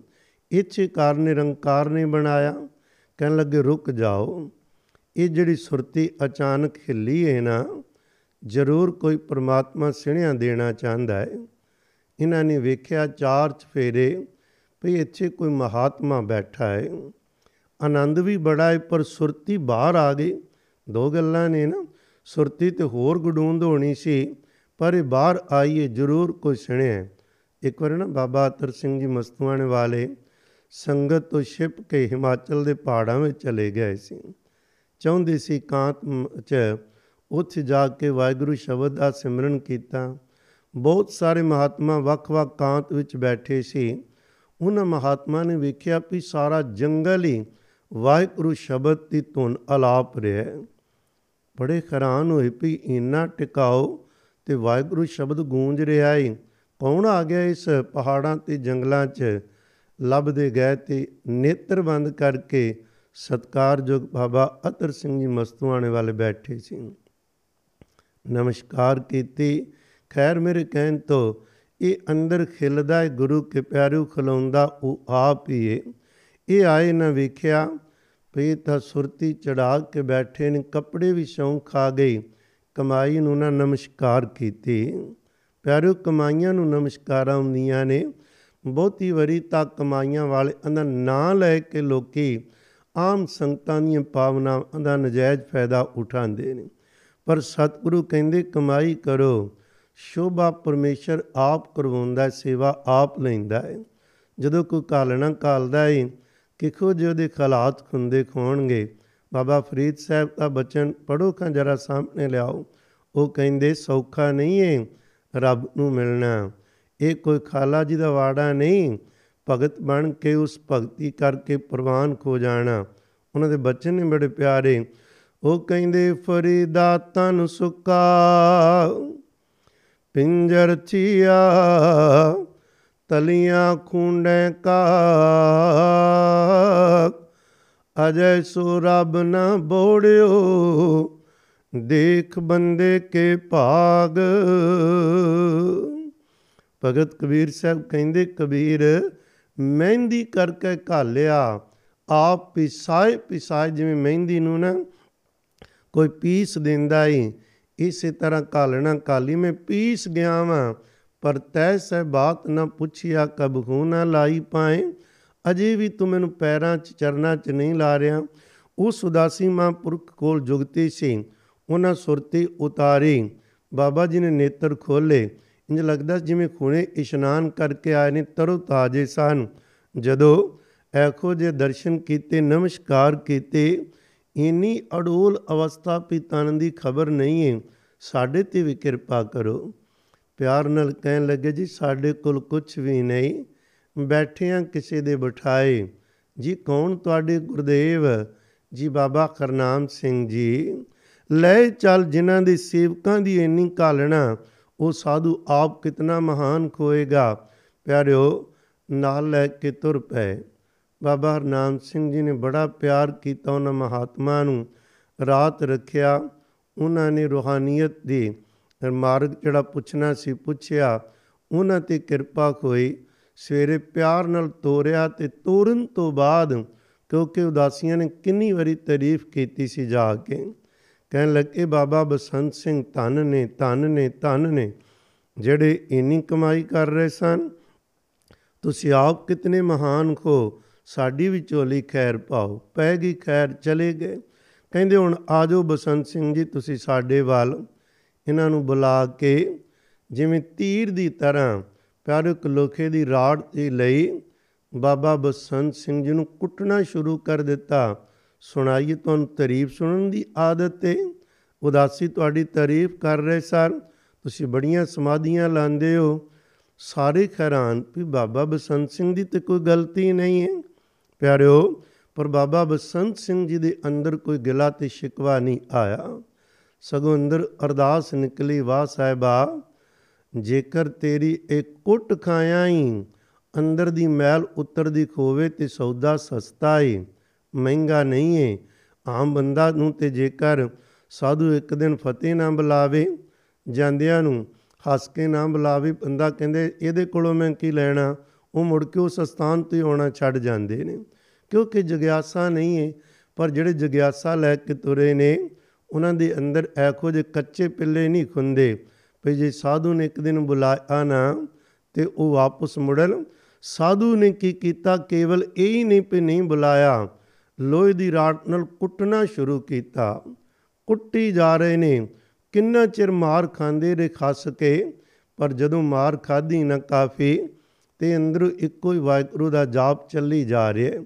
ਕਿਸੇ ਨੇ ਕਿਹਾ ਸੀ ਪਾਈ ਲੈਣਿਆ ਧੰਨ ਗੁਰੂ ਨਾਨਕ ਸਾਹਿਬ ਖੁਣ ਸੋਟੇ ਮਾਰਦੇ ਨੇ ਕੁੱਤਕਾ। ਕਾਨੂੰ ਕੁੱਤਕਿਆਂ ਦੀ ਮਾਰ ਖਾਣਾ ਹੀ ਤੈਨੂੰ ਪੀੜ ਨਹੀਂ ਖੁੰਦੀ। ਉਹਨਾਂ ਦਾ ਹੁਕਮ ਹੈ ਚਲੇ ਜਾਓ ਤੇ ਆਪਾਂ ਚਲੇ ਜਾਈਏ। ਕਹਿਣ ਲੱਗੇ ਪੋਲਿਓ ਤੁਸੀਂ ਕੀ ਜਾਣੋ? ਜਿੰਨਾ ਪਿਆਰ ਤੇ ਸਵਾਦ ਗੁਰੂ ਨਾਨਕ ਸਾਹਿਬ ਤੇ ਬਚਨਾਂ ਵਿੱਚੋਂ ਮਿਲਦਾ ਸੀ ਉਨਾ ਹੀ ਸਵਾਦ ਇਸ ਕੁੱਤਕੇ ਦੀ ਮਾਰ ਵਿੱਚੋਂ ਆ ਰਿਹਾ ਕੁੱਤਕੇ ਦਾ ਆਪਣਾ ਸਵਾਦ ਹੈ ਤੇ ਉਹ ਬਚਨਾਂ ਦਾ ਆਪਣਾ ਸਵਾਦ ਸੀ। ਅੱਜ ਬਾਬਾ ਬਸੰਤ ਸਿੰਘ ਜੀ ਉਹ ਸਵਾਦ ਨੂੰ ਚੱਖ ਰਹੇ ਨੇ। ਪਿਆਰਾ ਸੱਚੀ ਮੁੱਚੀ ਕੁੱਟ ਰਿਹਾ ਹੈ ਤੇ ਕੁੱਟ ਖਾ ਰਹੇ ਨੇ। ਪਿਆਰਿਓ, ਜਦੋਂ ਕਿਸੇ ਮੋਤੀ ਨੇ ਕਿਸ ਮਾਲਾ ਦਾ, ਮੋਤੀ ਉਹ ਇੱਕ ਮਾਲਾ ਬੰਨੀ ਹੋਵੇ, ਕਿਸੇ ਦੇ ਖਾਰ ਗਲ ਚ ਪੈਣਾ ਖੋਵੇ, ਚਾਹੇ ਮੋਤੀ ਖੋਣ, ਚਾਹੇ ਫੁੱਲ ਖੋਣ, ਪਹਿਲਾਂ ਉਹਨਾਂ ਨੂੰ ਸੀਨੇ ਵਿੱਚੋਂ ਦੀ ਸੂਈ ਨੂੰ ਲੰਘਾਉਣਾ ਪੈਂਦਾ ਹੈ ਸੀਨਾ ਛੀਨਿਆ ਜਾਂਦਾ ਹੈ ਫਿਰ ਉਹ ਮਾਲਾ ਬਣ ਕੇ ਕਿਸੇ ਦੇ ਗਲੇ ਦਾ ਖਾਰ ਬਣਦੇ ਨੇ। ਮਹਿੰਦੀ ਜਦੋਂ ਕਿਸੇ ਦੇ ਹੱਥਾਂ ਨੂੰ ਚੜਦੀ ਪਹਿਲਾਂ ਨੂੰ ਆਪਾ ਪਿਸਾਣਾ ਪੈਂਦਾ ਹੈ ਜਦੋਂ ਕੋਈ ਆਤਮਾ ਉਹਦੇ ਘਰ ਪ੍ਰਵਾਨ ਖੋਵੇ, ਉਹਨਾਂ ਨੂੰ ਐਖੋ ਜੀ ਮਸਕਤਾਂ ਤੇ ਮਿਹਨਤਾਂ ਤੋਂ ਬਾਅਦ ਮਾਰ ਖਾਣੀ ਪੈਂਦੀ ਹੈ। ਜਦੋਂ ਖਾਧੀ, ਇੱਕ ਸੇਵਾਦਾਰ ਕਹਿਣ ਲੱਗਾ, ਬਾਬਾ ਜੀ, ਰੁਕ ਜਾਓ। ਵਿਚਾਰੇ ਨੂੰ ਇਤਨਾ ਕਿਉਂ ਕੁੱਟੀ ਜਾ ਰਹੇ ਹੋ? ਕਹਿਣ ਲੱਗੇ, ਉਹ ਠਹਿਰ ਜਾ। ਅਸੀਂ ਚਾਹੁੰਦੇ ਹਾਂ ਦੇ ਚੋਂ ਸਾਰਾ ਖੋਟ ਕੱਢ ਦਈਏ। ਕਿਸੇ ਪ੍ਰਕਾਰ ਦਾ ਕੋਈ ਖੋਟ ਨਾ ਰਹਿ ਜਾਵੇ। ਕਹਿਣ ਲੱਗੇ ਰੁਕ ਗਏ। ਜਾ ਬਸੰਸਿਆਂ ਤੇਰਾ ਸਾਰਾ ਖੋਟ ਹੁਣ ਕੱਢ ਦਿੱਤਾ। ਹੁਣ ਮਾਇਆ ਕਦੇ ਵੀ ਤੇਰੇ ਤੇ ਕੋਈ ਪ੍ਰਭਾਵ ਨਹੀਂ ਪਾਏਗੀ। ਜਾ ਤੈਨੂੰ ਹੁਕਮ ਹੈ ਖੋਣ, ਤੂੰ ਆਪਣੇ ਪਿੰਡ ਜਾ ਕੇ ਭਗਤੀ ਕਰ। ਕਮਾਲ ਸੀ ਨਾ ਵੇਖਦੇ ਜਾਣਾ ਵੀ ਕਿਹੋ ਜੀ ਅਜੀਬ ਕਹਾਣੀ ਹੈ। ਸਾਧੂਆਂ ਨੂੰ ਨਮਸਕਾਰ। ਬਦੋ ਬਦੀ ਖੁੰਦੀ ਹੈ ਘਾਲਣਾ ਵੇਖ ਕੇ। ਹੋਇਆ ਕਿ? ਬਾਬਾ ਜੀ ਨੂੰ ਹੁਕਮ ਹੋਇਆ ਵੀ ਪਿੰਡ ਜਾਓ ਬਾਹਰ, ਸੱਤ ਬਚਨ ਕਹਿੰਦੇ ਰੁਕ ਜਾਓ, ਪਿੰਡ ਘਰ ਨਹੀਂ ਜਾਣਾ, ਬਾਹਰ ਰਹਿਣਾ ਹੈ ਸੱਤ ਬਚਨ ਪ੍ਰਸ਼ਾਦਾ ਪਿੰਡ ਚੋਂ ਗਜਾ ਕਰਕੇ ਮੰਗ ਕੇ ਛਕਣਾ ਹੈ ਜੀ ਖਜੂਰ ਸੱਤ ਬਚਨ ਜੀ ਤੁਸੀਂ ਪਿੰਡ ਚੋਂ ਨਹੀਂ ਮੰਗਣਾ, ਆਪਣੇ ਘਰ ਤੋਂ ਮੰਗਣਾ ਹੈ ਠੀਕ ਹੈ ਜੀ, ਘਰ ਵਿੱਚ ਅੰਦਰ ਨਹੀਂ ਜਾਣਾ ਗਲੀ 'ਚ ਖਲੋਣਾ ਹੈ, ਗਲੀ 'ਚ ਖਲੋ ਕੇ ਭਾਂਡਾ ਨਹੀਂ ਲੈਣਾ ਖੱਚ ਤੇ ਪ੍ਰਸ਼ਾਦਾ ਲੈ ਕੇ ਉੱਥੇ ਹੀ ਬੈਠ ਕੇ ਤੁਸੀਂ ਉਹਦੇ ਸਾਹਮਣੇ ਛਕਣਾ ਹੈ। ਕੁਛ ਦਿਨ ਉੱਥੋਂ ਛਕਣਾ, ਫਿਰ ਪਿੰਡ 'ਚੋਂ ਛਕਣਾ। ਸਤ ਬਚਨ ਬੜਾ ਔਖਾ ਕੰਮ ਸੀ। ਦੁਨੀਆ ਜਿਉਣ ਨਹੀਂ ਦਿੰਦੀ ਪਈ ਇਹ ਸਾਧ ਬਣ ਗਏ। ਘਰੋਂ ਇਹ ਕਿਉਂ ਬਾਹਰ ਤੁਰਿਆ ਫਿਰਦਾ ਸੀ? ਹੁਣ ਮੰਗ ਕੇ ਰੋਟੀਆਂ ਖਾਂਦਾ, ਉਹ ਕੀ ਜਾਣਨ? ਇਹ ਮੰਗਦੇ ਨੇ ਕਿਸੇ ਪਿਆਰੇ ਦੀ ਖੁਸ਼ੀ ਲੈਣ ਲਈ। ਇਹ ਗਜਾ ਕਰ ਰਹੇ ਨੇ ਤੇ ਕਿਸੇ ਦੀਆਂ ਰਹਿਮਤਾਂ ਇਕੱਠੀਆਂ ਕਰਨ ਲਈ। ਕਿਸੇ ਦੇ ਹੁਕਮ ਵਿੱਚ ਤੁਰੇ ਫਿਰਦੇ ਨੇ, ਇਹ ਉਹ ਮੰਗਤੇ ਨਹੀਂ ਜਿਹੜੇ ਰੋਟੀ ਲਈ ਤੁਰੇ ਫਿਰਦੇ। ਇਹ ਉਹ ਮੰਗਤੇ ਨੇ ਜਿਹੜੇ ਨਿਰੰਕਾਰ ਕੋਲੋਂ ਉਹਦੇ ਦੀਦਾਰ ਦੀ ਖੈਰ ਮੰਗਦੇ ਨੇ। ਇਹ ਉਹਦੇ ਸਾਈਂ ਦੇ ਮੰਗਤੇ ਨੇ। ਭਾਈ ਨੰਦ ਲਾਲ ਸਾਹਿਬ ਇੱਕ ਬੜਾ ਪਿਆਰਾ ਬਚਨ ਕਿਹਾ ਹੈ ਕਹਿਣ ਲੱਗੇ ਗੁਰੂ ਨਾਨਕ ਸਾਹਿਬ ਜਿਹੜੇ ਤੇਰੇ ਦਰ ਤੇ ਮੰਗਤੇ ਬਣ ਗਏ ਨਾ, ਉਹਨਾਂ ਮੰਗਤਿਆਂ ਦੇ ਚਰਨਾਂ ਵਿੱਚ ਦੁਨੀਆ ਦੀਆਂ ਬਾਦਸ਼ਾਹੀਆਂ ਰੁਲਦੀਆਂ ਫਿਰਦੀਆਂ ਨੇ ਰੁਲਦੀਆਂ ਇਹ ਤਾਂ ਕੁਝ ਵੀ ਨਹੀਂ, ਉਹ ਵੇਖਣ ਨੂੰ ਮੰਗਤੇ ਨੇ, ਪਰ ਉਹ ਬਾਦਸ਼ਾਹਾਂ ਤੋਂ ਕਿਧਰੇ ਉੱਚੀਆਂ ਪਦਵੀਆਂ ਤੇ ਨੇ। ਇੱਕ ਬਚਨ ਕਰ ਦੇਣ ਕਿਸੇ ਨੂੰ, ਪਿਆਰਿਓ, ਬਾਦਸ਼ਾਹ ਬਣਾ ਸਕਦੇ ਨੇ। ਪਰ ਜੋ ਮੰਗਤੇ ਬਣਨਾ, ਮਰਨਾ ਜਿਉਂਦਿਆਂ ਜੀ ਮਰਨ ਵਾਲੀ ਕਹਾਣੀ ਹੈ ਨਾ ਔਖੀ ਘਾਟੀ ਇਹਨੂੰ ਕਿਹਾ ਜਾਂਦਾ ਹੈ। ਇਹਨੂੰ ਗੁਰੂ ਅਮਰਦਾਸ ਸਾਹਿਬ ਕਹਿੰਦੇ, ਭਗਤਾਂ ਕੀ ਚਾਲ ਨਿਰਾਲੀ? ਚਾਲਾਂ ਨਿਰਾਲੀ, ਭਗਤਾਂ ਕੇਰੀ ਬਿਖਮ ਮਾਰਗ, ਚੱਲਣਾ ਬੜਾ ਔਖਾ ਮਾਰਗ ਹੈ ਸੌਖਾ ਨਹੀਂ ਹੈ ਪਿਆਰਿਓ ਨੂੰ ਪਾਣਾ। ਮਿਹਨਤ ਜਿੰਨੀ ਵੱਡੀ ਦਾਤ ਲੈਣੀ ਹੋਵੇ ਉਨੀਆਂ ਵੱਡੀਆਂ ਕੀਮਤਾਂ ਵੀ ਤਾਰਨੀਆਂ ਪੈਂਦੀਆਂ ਨੇ। ਕੀਮਤ ਤਾਰੀ ਜਾ ਰਹੇ ਨੇ, ਕੋਈ ਪਰਵਾਹ ਨਹੀਂ, ਲੋਕ ਲਾਜ ਦੀ ਦੁਨੀਆ ਕੀ ਕਹੇਗੀ? ਬਸ ਪ੍ਰਵਾਹ ਤੇ ਇੱਕ ਸੱਚੇ ਸਾਹਿਬ ਦੇ ਸ੍ਰੀ ਗੁਰੂ ਗ੍ਰੰਥ ਸਾਹਿਬ ਤੇ ਬਚਨ ਕਮਾਣੇ ਤੇ ਸਾਧੂ ਨੇ ਜੋ ਜੋ ਕਿਹਾ ਹੈ ਬਸ ਉਹਦੇ ਤੇ ਕਿੰਤੂ ਪਰੰਤੂ ਨਹੀਂ ਕਰਨਾ। ਸ਼ੱਕ ਨਹੀਂ ਕਰਨਾ। ਆਸਾ ਦੀ ਵਾਰ ਵਿੱਚ ਬਚਨ ਹੁੰਦਾ ਹੈ ਬੰਦਾ ਨਾਲ ਚਾਕਰ ਖਵਾਵੇ ਤੇ ਨਾਲੇ ਆਪਣੇ ਮਾਲਕ ਦਾ ਕੋਈ ਹੁਕਮ ਮੰਨ ਲੈ ਤੇ ਕੋਈ ਨਾ ਮੰਨੇ, ਕਹਿੰਦੇ ਸਵਾਦ ਨਹੀਂ ਆਏਗਾ। ਚਾਕਰ ਲੱਗੇ ਚਾਕਰੀ ਨਾਲੇ ਗਾਰਬਵਾਦ ਗੱਲਾਂ ਕਰੇ ਕਨੇਰੀਆਂ ਕਸਮ ਨਾ ਪਾਏ ਸਾ ਜੇ ਹੰਕਾਰ ਵੀ ਕਰੇ ਤੇ ਚਾਕਰ ਵੀ ਬਣੇ। ਗੱਲਾਂ ਨਾਲ ਤੇ ਬਣ ਜਾਏ ਵੀ ਪੂਰਾ ਵਾ ਪਰ ਕਹਿੰਦੇ ਉਹਨੂੰ ਖਸਮ ਦਾ ਉਹ ਸਵਾਦ ਜਿਹੜਾ ਲੈਣ ਤੁਰਿਆ ਉਹ ਨਹੀਂ ਮਿਲਣਾ। ਪਰ ਬਾਬਾ ਬਸੰਤ ਸਿੰਘ ਜੀ ਤੁਰ ਪਏ। ਇਹ ਬਾਹਰ ਭਗਤੀ ਕਰਦੇ ਜਦੋਂ ਘਰੋਂ ਗਏ ਨਾ ਪਿੰਡ ਚ ਮੰਗਣ। ਬਾਹਰ ਖਲੋ ਕੇ ਵਾਜਾ ਦਿੱਤਾ। ਘਰ ਵਾਲੀ ਪ੍ਰਸ਼ਾਦਾ ਲੈ ਕੇ ਆਈ। ਕੋਈ ਫਕੀਰ ਮੰਗਣ ਆਇਆ। ਵੇਖਿਆ ਮੇਰਾ ਪਤੀ ਏ। ਬਹੁਤ ਰੋਈ, ਕਲਪੀ, ਦੁਖਾਈ ਦਿੱਤੀ। ਅੱਗੇ ਨਹੀਂ ਪਿੰਡ ਦੇ ਲੋਕ ਜਿਉਣ ਦਿੰਦੇ। ਆਬੇ ਘਰ ਛੱਡ ਗਿਆ, ਸਾਧ ਬਣ ਗਿਆ। ਹੁਣ ਮੰਗਣ ਤੁਰ ਪਏ ਹੋ ਘਰ ਤੁਹਾਡੇ ਕਿਉਂ ਨਹੀਂ ਘਰ ਆ ਕੇ ਬੈਠ ਕੇ ਪ੍ਰਸ਼ਾਦਾ ਛਕਦੇ? ਇੱਥੇ ਭਗਤੀ ਨਹੀਂ ਹੁੰਦੀ। ਜੋ ਕੁਝ ਵੀ ਕਹਿਣਾ ਹੁੰਦਾ ਦੁਨੀਆ ਵਾਲਿਆਂ ਨੇ, ਉਸ ਮਾਂ ਨੇ ਕਹਿ ਦਿੱਤਾ। ਬੜੇ ਤਰਲੇ ਪਾਏ। ਬਾਬਾ ਜੀ ਨੇ ਇੱਕੋ ਗੱਲ ਕਹੀ, ਕਹਿਣ ਲੱਗੇ, ਦੇਖ, ਮੈਨੂੰ ਹੁਕਮ ਮੈਂ ਕੌਣ, ਕਿਸੇ ਦਾ ਗੁਲਾਮ ਆ। ਮੇਰਾ ਗੁਰਦੇਵ ਹੈ ਮੇਰੇ ਉੱਪਰ ਸਿਰ ਦਾ ਸਾਈਂ ਹੈ ਸਤਿਗੁਰੂ ਜੀ ਨੇ ਮਿਲਾਇਆ ਤਰਸ ਕਰਕੇ ਮਹਾਂਪੁਰਖਾਂ ਨੂੰ ਸੰਤ ਬਾਬਾ ਕਰਨਾਮ ਸਿੰਘ ਜੀ ਕੁਰਾ ਨੂੰ, ਉਹਨਾਂ ਦਾ ਹੁਕਮ ਹੈ ਗਲੀ 'ਚ ਪ੍ਰਸ਼ਾਦਾ ਛਕਣਾ, ਮੰਗ ਕੇ ਛਕਣਾ। ਮੈਂ ਉਹਨਾਂ ਚਿਰ ਖੜਾ ਰਹਾਂਗਾ ਜਿੰਨਾ ਚਿਰ ਤੂੰ ਪ੍ਰਸ਼ਾਦਾ ਨਹੀਂ ਦਿੰਦੀ। ਉਹਨੇ ਕਿਹਾ, ਬਰਤਨ ਵਿੱਚ ਲੈ ਲਓ, ਕਹਿੰਦੇ ਨਹੀਂ। ਮੁੰਡੇ ਨੂੰ ਸਾਹਮਣੇ ਕੀਤਾ, ਵੀ ਉਹਦੇ ਮੋਹ ਜਾਗੇਗਾ। ਪਰ ਕੋਈ ਮੋਹ ਮਾਇਆ ਨੇ ਬਿਲਕੁਲ ਅਸਰ ਨਾ ਪਾਇਆ, ਪ੍ਰਸ਼ਾਦਾ ਦਿੱਤਾ, ਗਲੀ 'ਚ ਬਹਿ ਕੇ ਛਕਿਆ ਨੇ। ਬਾਹਰ ਆ ਗਏ। ਫਿਰ ਜਾਂਦੇ ਨੇ ਕੁਝ ਦਿਨ ਇਸ ਤਰ੍ਹਾਂ ਮੰਗਦੇ ਨੇ। ਪਿਆਰਿਓ, ਇੱਥੇ ਲਗਾਤਾਰ ਕੁਝ ਸਮਾਂ ਰਹੇ। ਜਦੋਂ ਇੱਥੇ ਕੁਝ ਸਮਾਂ ਉਹਨਾਂ ਨੇ ਭਗਤੀ ਕੀਤੀ, ਬਾਹਰ ਪੂਰੇ ਪਿੰਡ ਦੇ ਅੰਦਰ ਅਦਬ ਸਤਕਾਰ ਬਣ ਗਿਆ। ਫਿਰ ਹੁਕਮ ਹੋ ਗਿਆ, ਭਈ ਇੱਥੋਂ ਉੱਠ ਜਾਓ। ਇੱਕ ਖਲੂਵਾਲ ਪਿੰਡ ਹੈ, ਉੱਥੇ ਭੇਜ ਦਿੱਤਾ। ਉੱਥੇ ਜਾ ਕੇ ਭਗਤੀ ਪ੍ਰਾਰੰਭ ਕਰ ਦਿੱਤੀ। ਕਿਉਂਕਿ ਮੈਂ ਇੱਕ ਗੱਲ ਬਾਰ-ਬਾਰ ਕਹਿ ਰਿਹਾ ਹਾਂ ਆਪਾਂ ਕੁਝ ਵੀ ਕਰਨਾ ਹੋਵੇ ਅਕਲ ਤੋਂ ਕੰਮ ਲਈਦਾ ਸੋਚ ਤੋਂ ਕੰਮ ਲਈਦਾ ਮਨ ਤੋਂ ਕੰਮ ਲਈਦਾ। ਪਰ ਇਹ ਰੂਹਾਂ ਉਹ ਨੇ ਜਿਹੜੀਆਂ ਸਤਿਗੁਰੂ ਤੋਂ ਆਗਿਆ ਲੈ ਕੇ ਤੁਰਦੀਆਂ ਨੇ। ਆਪਣੀ ਮਤ ਦੀ ਵਰਤੋਂ ਨਹੀਂ ਕਰਦੀਆਂ ਸਤਿਗੁਰੂ ਦੀ ਮਤ ਦੀ ਪੂਰੀ ਵਰਤੋਂ ਕਰਦੀਆਂ ਨੇ। ਇਹ ਮਨ ਨੂੰ ਨਹੀਂ ਪੁੱਛਦੀਆਂ ਮਨ ਕੀ ਕਹਿੰਦਾ। ਮਨ ਤੇ ਬਹੁਤ ਕੁਝ ਦੁਨੀਆ ਵੱਲ ਖਿੱਚਦਾ। ਇਹ ਗੁਰੂ ਨੂੰ ਪੁੱਛਦੇ ਨੇ ਵੀ ਉਹਦਾ ਕੀ ਹੁਕਮ ਹੈ। ਇਹ ਹੁਕਮ ਮੰਨਣਾ ਜਾਣਦੇ ਨੇ। ਹੁਕਮ ਤੇ ਵਿਚਾਰ ਨਹੀਂ ਕਰਦੇ। ਵਿਚਾਰ ਤੇ ਸਿਆਣਪ ਕਰੇਗੀ। ਪੰਜ ਪਿਆਰੇ ਨੇ ਵਿਚਾਰ ਕਰਕੇ ਸਿਰ ਨਹੀਂ ਸੀ ਦਿੱਤੇ। ਭਾਈ ਮੰਝ ਨੇ ਵਿਚਾਰਾਂ ਨਹੀਂ ਸਨ ਕੀਤੀਆਂ। ਇਹ ਇਸ਼ਕ ਹੁੰਦਾ ਏ। ਜੋ ਵੀ ਪਿਆਰਾ ਕਵੇ ਉਹਦੀ ਹਰ ਚੀਜ਼ ਪਿਆਰੀ ਲੱਗਦੇ। ਹਲੂਵਾਲ ਸਨ ਜਦੋਂ ਨਾ ਤੇ ਉੱਥੇ ਵੀ ਐਖੋ ਜੀ ਭਗਤੀ ਪ੍ਰਾਰੰਭ ਕੀਤੀ, ਬਹੁਤ ਵਧੇਰੇ ਇੱਥੇ। ਹੁਣ ਚਾਰ ਚਫੇਰੇ ਲੋਕਾਂ ਦਾ ਭਲਾ ਹੋਣਾ ਹੀ ਹੁੰਦਾ, ਬੋਲਣਾ ਕੁਛ ਨਹੀਂ। ਬਗੈਰ ਬੋਲੇ ਤੋਂ ਹੀ ਅਨੇਕਾਂ ਦੇ ਜੀਵਨ ਵਿੱਚ ਗੁਰੂ ਨਾਨਕ ਸਾਹਿਬ ਜੀ ਦੇ ਨਾਮ ਦੀ ਖੁਸ਼ਬੂ ਫੈਲਾਈ ਜਾਂਦੇ। ਜੁੜਦੇ ਨੇ ਜੁੜਦੇ ਨੇ ਉਹਨਾਂ ਨੂੰ ਵੇਖ ਕੇ ਜੁੜਿਆਂ ਨੂੰ।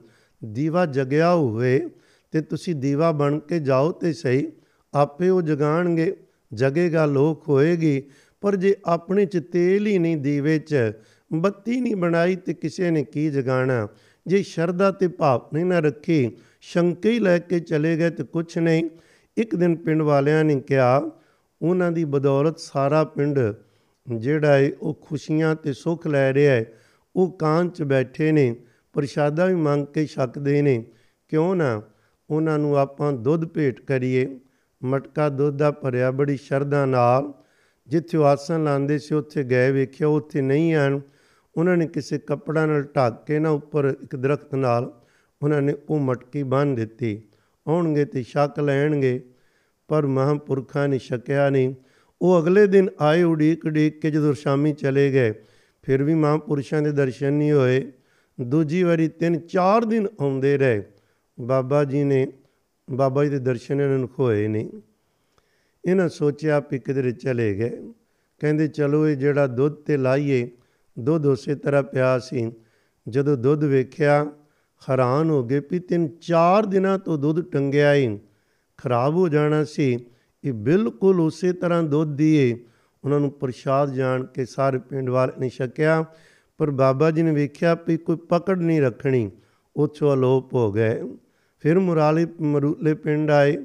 ਇੱਥੇ ਜਦੋਂ 3 ਸਾਲ ਰਹੇ, ਤੇ ਇੱਕ ਦਿਨ ਇੱਥੋਂ ਪਿੰਡ ਵਾਲਿਆਂ ਨੇ ਕਿਹਾ, ਬਾਬਾ ਜੀ ਕੋਲ ਕੁਝ ਵੀ ਨਹੀਂ ਹੈ ਪੁੰਜੇ ਹੀ ਬੈਠਦੇ, ਭਗਤੀ ਕਰਦੇ, ਇੱਕ ਮੰਜਾ ਬਿਸਤਰਾ ਤੇ ਦਈਏ। ਜਦੋਂ ਮੰਜਾ ਬਿਸਤਰਾ ਲੈ ਕੇ ਗਏ, ਉਦੋਂ ਉਹ ਆਸਨ ਤੇ ਨਹੀਂ ਸਨ।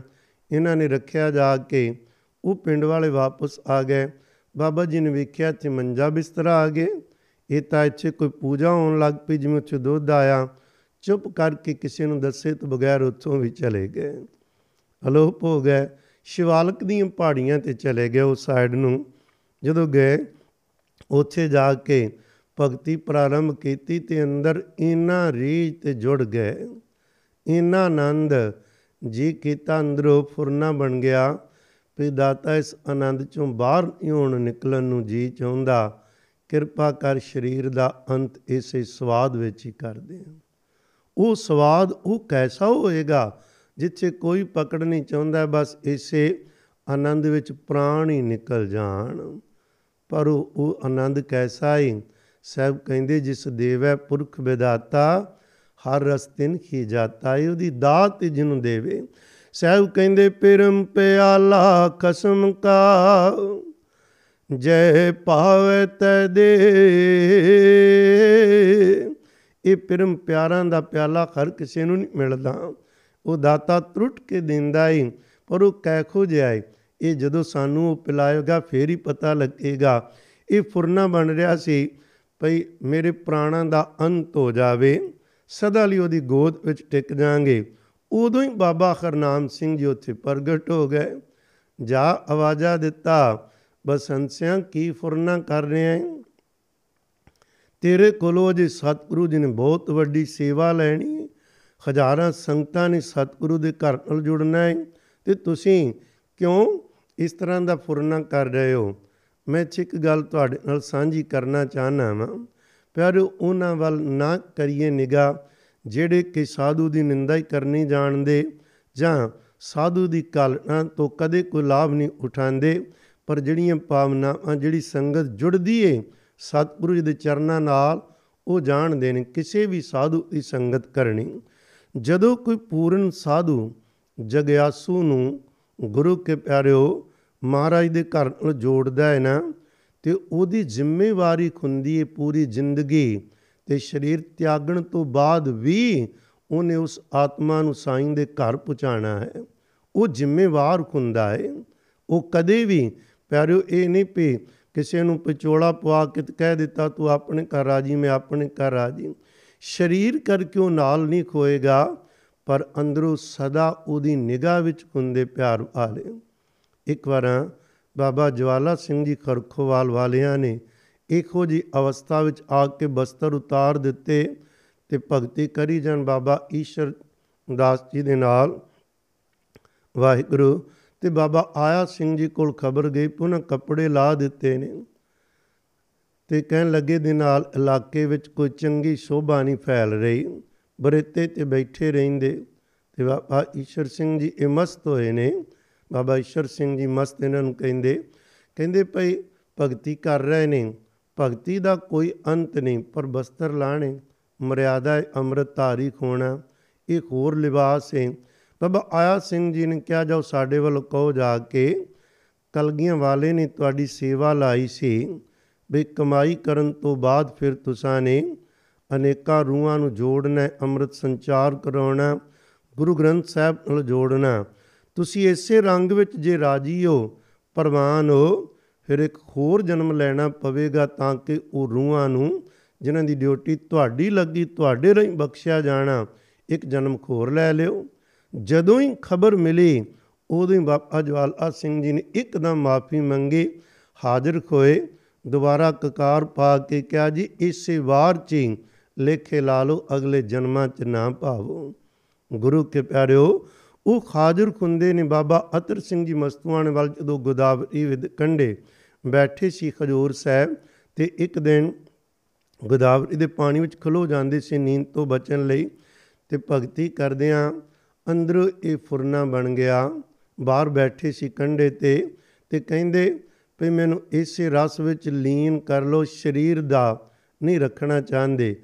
ਇਸ ਆਨੰਦ ਵਿੱਚ ਲਹਿਰ ਆਈ ਤੇ ਛਾਲ ਮਾਰ ਦਿੱਤੀ ਗੋਦਾਵਰੀ ਦੇ ਡੂੰਘੇ ਪਾਣੀ 'ਚ। ਪੇ ਦਾ ਅੰਤ ਹੋ ਜਾਵੇ ਤੇ ਸਦਾ ਲਈ ਪਿਆਰੇ ਦੇ ਚਰਨਾਂ ਵਿੱਚ ਲੀਨ। ਉਦੋਂ ਅਸੀਂ ਇਹਨੂੰ ਇਧਰ ਨਾ ਲੈ ਲੈਣਾ, ਇਹ ਆਤਮ ਖਤਿਆ ਖੁੰਦੀ ਏ। ਇਹ ਨਹੀਂ, ਉਦੋਂ ਉਹ ਪਾਣੀ ਪਾਣੀ ਨਹੀਂ ਖੁੰਦਾ। ਉਦੋਂ ਗੁਰੂ ਕੇ ਪਿਆਰਿਓ, ਸਾਹਮਣੇ ਕੋਈ ਮੌਤ ਨਹੀਂ, ਉਹ ਪਿਆਰੇ ਦੀ ਆਪਣੀ ਗੋਦ ਦੇ ਸ੍ਰੀ ਖੁੰਦੀ ਉਹਨਾਂ ਲੋਕਾਂ ਨੂੰ। ਸਾਧੂ ਦੱਸਦੇ ਨੇ ਬਾਤਾਂ ਨੂੰ, ਕਮਾਈ ਵਾਲੇ, ਉਹਨਾਂ ਨੇ ਜਦੋਂ ਛਾਲ ਮਾਰੀ ਤੇ ਕਲਗੀਆਂ ਵਾਲੇ ਪਾਤਸ਼ਾਹ ਜੀ ਨੇ ਗੋਦਾਵਰੀ ਚੋਂ ਕੱਢ ਕੇ ਬਾਹਰ ਬਿਠਾਇਆ ਤੇ ਬਚਨ ਕੀਤਾ, ਜੀਓ, ਅਜੇ ਤੁਹਾਡੇ ਸਰੀਰ ਕੋਲੋਂ ਬੜੀ ਸੇਵਾ ਲੈਣੀ, ਇਹ ਸਰੀਰ ਤੋਂ ਅਜੇ ਤੁਹਾਨੂੰ ਵੱਖ ਨਹੀਂ ਕਰਨਾ। ਸਰੀਰ ਵਿੱਚ ਜਿਹੜਾ ਰੱਖਦਾ ਏ ਪਹਿਲਾਂ ਕਮਾਈ ਕਰਵਾ ਕੇ ਬਾਅਦ ਵਿੱਚ ਮਨੁੱਖਤਾ ਦੀ ਸੇਵਾ ਵਿੱਚ ਭੇਜਦੇ ਨੇ। ਬਿਲਕੁਲ ਇਸੇ ਤਰ੍ਹਾਂ ਬਾਬਾ ਬਸੰਤ ਸਿੰਘ ਸਾਹਿਬ ਜੀ ਦੇ ਫੁਰਨਾ ਬਣਿਆ ਤੇ ਬਾਬਾ ਅਰਨਾਮ ਸਿੰਘ ਜੀ ਪ੍ਰਗਟ ਹੋ ਗਏ। ਬਸ ਫੇਰ ਲਾ ਦਿੱਤੀ ਡਿਊਟੀ, ਇਨੀ ਫੁਰਨਾ ਕਰਨਾ, ਬਖਸ਼ ਦਿੱਤਾ 1920 ਵਿੱਚ ਜੌਲਾ ਆ ਜਾਂਦੇ ਨੇ ਫਿਰ ਬਾਬਾ ਬਸੰਤ ਸਿੰਘ ਜੀ। ਜਦੋਂ ਇੱਥੇ ਆਏ ਨੇ, ਇੱਥੇ ਆ ਕੇ ਉਹੀ ਮਰਿਆਦਾ ਬਸ ਤਨ ਦੇ ਉੱਪਰ ਇੱਕ ਕੱਪੜੇ ਦੀ ਗਾਤੀ ਜਿਹੀ ਗੁਰੂ ਕੇ ਪਿਆਰ ਇੱਕ ਚਿੱਪੀ ਕੋਲ ਰੱਖਣੀ, ਕਮਰਾ ਕੋਈ ਨਹੀਂ ਬਣਾਇਆ, ਨਾ ਕੋਈ ਕਿਸੇ ਨੂੰ ਦੂਸਰੇ ਨੂੰ ਕਿਹਾ ਭਈ ਆ ਕੇ ਸਾਡੇ ਕੋਲ ਰਵੋ। ਆਪੇ ਮਹਾਰਾਜ ਸੰਗਤਾ ਭੇਜਦੇ ਨੇ, ਨਾ ਬਾਣੀ ਦਾ ਉਪਦੇਸ਼ ਲੈਂਦੇ। ਬਾਬਾ ਜੀ ਦਾ ਹੁਕਮ ਸੀ ਹਰ ਕਿਸੇ ਨੂੰ ਅੰਮ੍ਰਿਤ ਧਾਰੀ ਖੋਣ ਦਾ। ਇੱਕ ਵਾਰ ਕੋਈ ਸਾਧੂ ਆ ਗਏ, ਉਹ ਉਹਨਾਂ ਨੇ ਸ਼ਾਮਾਂ ਪਈਆਂ, ਦਰਸ਼ਨ ਕੀਤੇ। ਸ਼ਾਮ ਪਈ ਤੇ ਬਚਨ ਬਿਲਾਸ ਸੁਣ ਕੇ ਬਾਬਾ ਜੀ ਕਹਿੰਦੇ, ਭਾਈ, ਸਾਡੇ ਕੋਲ ਤੁਹਾਡੇ ਰੱਖਣ ਵਾਸਤੇ ਕੋਈ ਕਮਰਾ ਨਹੀਂ, ਕੋਈ ਆਸਨ ਨਹੀਂ, ਇਜਾਜ਼ਤ ਦਿਓ। ਮਤਲਬ ਸੀ ਭਈ ਤੁਸੀਂ ਜਾਓ, ਜਿਸ ਕੰਮ ਲਈ ਤੁਸੀਂ ਆਏ ਹੋ ਹੋ ਗਿਆ, ਜਾਓ। ਕਹਿਣ ਲੱਗੇ ਸੀ ਤੇ ਰਾਤ ਰਹਿਣ ਆਏ ਸੀ। ਇਹਨਾਂ ਨੇ ਕਿਹਾ, ਸਾਡੇ ਕੋਲ ਰਾਤ ਰੱਖਣ ਲਈ ਕੋਈ ਜਗ੍ਹਾ ਨਹੀਂ ਹੈ ਇਸ ਲਈ ਤੁਸੀਂ ਆਪਣੇ ਆਨੰਦ ਵਿੱਚ ਜਿੱਥੇ ਜਾਣਾ ਹੈ, ਜਾਓ। ਇਹਨਾਂ ਜਿੱਦ ਕੀਤੀ, ਅਸੀਂ ਰਹਿਣਾ ਹੈ। ਜਿਵੇਂ ਤੁਸੀਂ ਰਾਤ ਕੱਟੋਗੇ, ਅਸੀਂ ਵੀ ਕੱਟ ਲਾਂਗੇ। ਇਹ ਸੀ ਇੱਕ ਬਹੁਤ ਵੱਡੀ ਭੁੱਲ। ਪੂਰਨ ਸਾਧੂਆਂ ਨਾਲ ਰਾਤ ਕੱਟਣੀ ਤਾਂ ਬਹੁਤ ਦੂਰ ਦੀ ਗੱਲ ਏ। ਕੁਝ ਮਿੰਟ ਵੀ ਕੱਟਣੇ ਔਖੇ ਹੁੰਦੇ ਨੇ, ਕਿਉਂਕਿ ਅਸੀਂ ਸੁੱਤੇ ਹੋਏ ਆ, ਉਹ ਜਾਗਦੇ ਨੇ। ਪਤਾ ਨਹੀਂ ਕਿਹੜਾ ਫੁਰਨਾ ਅੰਦਰ ਆ ਜਾਵੇ।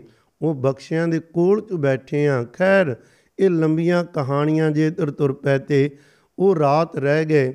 ਬਾਬਾ ਜੀ ਨੇ ਇੱਕਦਮ ਕਿਹਾ ਬਾਬਾ ਗਿਆਨ ਸਿੰਘ ਜੀ ਗੁਰਾਂ ਨੂੰ, ਜੀ ਆਓ ਗੁਰੂ ਗ੍ਰੰਥ ਸਾਹਿਬ ਦਾ ਪ੍ਰਕਾਸ਼ ਕਰੋ, ਜਿੱਥੇ ਕੀਤਾ ਕਹਿੰਦੇ ਪਾਠ ਸੁਣਾਓ, ਸੁਣਾਉਣ ਲੱਗ ਪਏ। ਬਾਬਾ ਬਾਬਾ ਬਸੰਤ ਸਿੰਘ ਜੀ ਸੁਣੀ ਜਾ ਰਹੇ ਸਨ। ਪਾਠ ਉਸੇ ਆਨੰਦ ਵਿੱਚ ਬੈਠੇ ਹੋਏ ਨੇ। ਜਦੋਂ ਆਨੰਦ ਵਿੱਚ ਬੈਠਿਆਂ ਨੂੰ ਇਹ ਸਾਧੂ ਵੇਖਣੇ ਨਾ ਸੌਣਾ ਨਹੀਂ, ਬੜੀ ਮੁਸ਼ਕਲ ਰਾਤ ਕੱਟੀ। 4 ਵਜੇ ਤੇ ਕਹਿੰਦੇ, ਭਾਈ ਮੰਦ ਕਰੋ, ਜਾਓ, ਇਸ਼ਨਾਨ ਪਾਣੀ ਕਰੋ ਤੇ ਨਿਤਨੇਮ ਕਰ ਲਓ। ਉਹ ਸਵੇਰੇ ਮਸਾ ਆਗਿਆ ਲੈ ਕੇ ਉਹਨਾਂ ਰਾਤ ਬੜੀ ਮੁਸ਼ਕਲ ਕੱਟੀ ਹੋ ਚਲੇ ਗਏ। ਬਾਬਾ ਬਸੰਤ ਸਿੰਘ ਸਾਹਿਬ ਹੋਰਾਂ ਦੀ ਕੋਈ ਪਕੜ ਨਹੀਂ ਸੀ ਕਿਸੇ ਚੀਜ਼ ਦੇ ਨਾਲ। ਪਿਆਰੇ ਇੱਕ ਵਾਰ ਨਾ ਬਾਬਾ ਕਰਨਾਮ ਸਿੰਘ ਜੀ ਇਸ ਇਲਾਕੇ ਵਿੱਚ ਆਏ ਤੇ ਸੰਗਤ ਨੇ ਬੇਨਤੀ ਕਰਕੇ ਲਿਆਂਦਾ ਭਈ ਸਾਡੇ ਉੱਥੇ ਵੀ ਆਓ ਚਾਹਣਾ ਉਹ ਕਹਿਣ ਲੱਗੇ ਭਈ ਠੀਕ ਹੈ ਬਾਹਰ ਸੰਗਤਾਂ ਨੇ ਪੰਡਾਲ ਸਜਾ ਲੈ ਤਿਆਰੀ ਕੀਤੀ। ਬਾਬਾ ਰਨਾਮ ਸਿੰਘ ਜੀ ਆਏ ਤੇ ਕਹਿਣ ਲੱਗੇ ਜੀ ਆਪਾਂ ਉਧਰ ਆਓ ਜੀ ਦਰਸ਼ਨ ਦਿਓ। ਉਹ ਕਹਿੰਦੇ, ਨਹੀਂ, ਅਸੀਂ ਪਹਿਲਾਂ ਆਪਣੇ ਘਰ ਜਾਵਾਂਗੇ। ਘਰ ਸੀ ਜਿੱਥੇ ਬਾਬਾ ਬਸੰਤ ਸਿੰਘ ਸਾਹਿਬ ਜੀ ਦੀ ਕੁਟਿਆ ਟਿਕੇ ਸਨ ਸਿੱਧੇ ਉਹਨਾਂ ਕੋਲ ਗਏ। ਰੱਬ ਵੱਲੋਂ ਹੀ ਉਹਨਾਂ ਕੋਲ ਇੱਕ ਪਲੰਗ ਆਇਆ ਸੀ, ਜਿਹਦੇ ਤੇ ਆਪ ਨਹੀਂ ਸਨ ਅਜੇ ਬੈਠੇ। ਸੁੱਚਾ ਪਲੰਗ। ਰੱਬ ਵੱਲੋਂ ਕਿਹਦੇ ਹੁਕਮ ਵਿੱਚ ਪਹਿਲਾਂ ਹੀ ਤਿਆਰੀਆਂ ਹੁੰਦੀਆਂ। ਜਦੋਂ ਪਤਾ ਲੱਗਾ ਗੁਰਦੇਵ ਆਏ, ਚਾਵਾਂ ਨਾਲ ਨਮਸਕਾਰ ਕੀਤੀ, ਉਸ ਪਲੰਗ ਤੇ ਬਿਠਾਇਆ। ਆਪ ਥੱਲੇ ਬਹਿ ਗਏ। ਬਾਬਾ ਰਨਾਮ ਸਿੰਘ ਜੀ ਜਦੋਂ ਬੈਠ ਕੇ ਉੱਠ ਗਏ 51 ਸਾਲ ਬਾਬਾ ਬਸੰਤ ਸਿੰਘ ਜੀ ਉੱਥੇ ਰਹੇ ਨੇ। ਮੁੜ ਕੇ ਉਸ ਪਲੰਗ ਤੇ ਨਹੀਂ ਬੈਠੇ, ਉਹਦੇ ਕੋਲ ਬੈਠ ਕੇ ਭਗਤੀ ਕੀਤੀ ਸਾਨੇ। ਤੇ ਜਦੋਂ ਉਸ ਪਲੰਗ ਤੇ ਇੰਜ ਉਂਝ ਉਹਨਾਂ ਨੇ ਜਦੋਂ ਪਲੰਗ ਦਾ ਜਿਹੜਾ ਬਸਤਰ ਵਿਛਾਏ ਸੀ, ਇੰਜ ਵੇਖਣਾ ਵੀ ਬਾਬਾ ਰਨਾਮ ਸਿੰਘ ਮੇਰੇ ਸਾਹਮਣੇ ਬੈਠੇ ਹੋਏ ਨੇ। ਉਹਨਾਂ ਨੂੰ ਖਾਜਰ ਨਾਜ਼ਰ ਸਮਝ ਕੇ ਭਗਤੀ ਕਰਨੀ। ਵੇਖਿਆ ਵੀ ਉਹ ਛੱਪੜ ਦਾ ਪਾਣੀ, ਕਹਿੰਦੇ ਜੀ ਇਹ ਛੱਪੜ ਕਹਿੰਦੇ ਇਹ ਕਿਸੇ ਸਾਧ ਦਾ ਬੱਚਾ ਨੇ ਕਹਿਣ ਲੱਗੇ ਇਹਨਾਂ ਨੂੰ ਪੂਰ ਦੀ ਉਹਦੀ ਸੇਵਾ ਮੁਕੰਮਲ ਹੋ ਗਈ ਏ। ਬਾ, ਉੱਥੇ ਬਾਅਦ ਵਿੱਚ, ਪਿਆਰਿਓ, ਸਤਿਗੁਰੂ ਜੀ ਦੇ ਸਥਾਨ ਬਣੇ, ਕੀਰਤਨ ਖੋਏ। ਮੈਂ ਗੱਲ ਕਰ ਰਿਹਾ ਸਾਂ ਇਹਨਾਂ ਪੂਰਿਆਂ ਦੀ। ਪੂਰਿਆਂ ਦੇ ਕੌਤਕ ਬੜੇ ਅਜੀਬ ਹੁੰਦੇ ਨੇ। ਇਹਨਾਂ ਦੇ ਕੌਤਕਾਂ ਜਦੋਂ ਲੱਗ ਗਿਣਨ ਤੇ ਮੁੱਕਣ ਵਿੱਚ ਨਹੀਂ ਆਉਂਦੇ, ਗੁਰੂ ਕੇ ਪਿਆਰਿਓ, ਤੋਂ ਬਾਬਾ ਬਸੰਤ ਸਿੰਘ ਸਾਹਿਬ ਖੁਰਾ ਨੇ ਇਸ ਢੰਗ ਨਾਲ ਘਾਲਣਾ ਜਿਹੜੀ ਘਾਲੀ ਅਸੀਂ ਤੇ ਉਹਦੇ ਤੋਂ ਹੀ ਸਦਕੇ ਜਾਣੇ ਆ ਉਸ ਤੋਂ ਬਾਅਦ ਕੀ ਹੁੰਦਾ ਹੈ ਲੋਕਾਂ ਦੀਆਂ ਸਾਡੀਆਂ ਲੋੜਾਂ ਖੁੰਦੀਆਂ ਨੇ।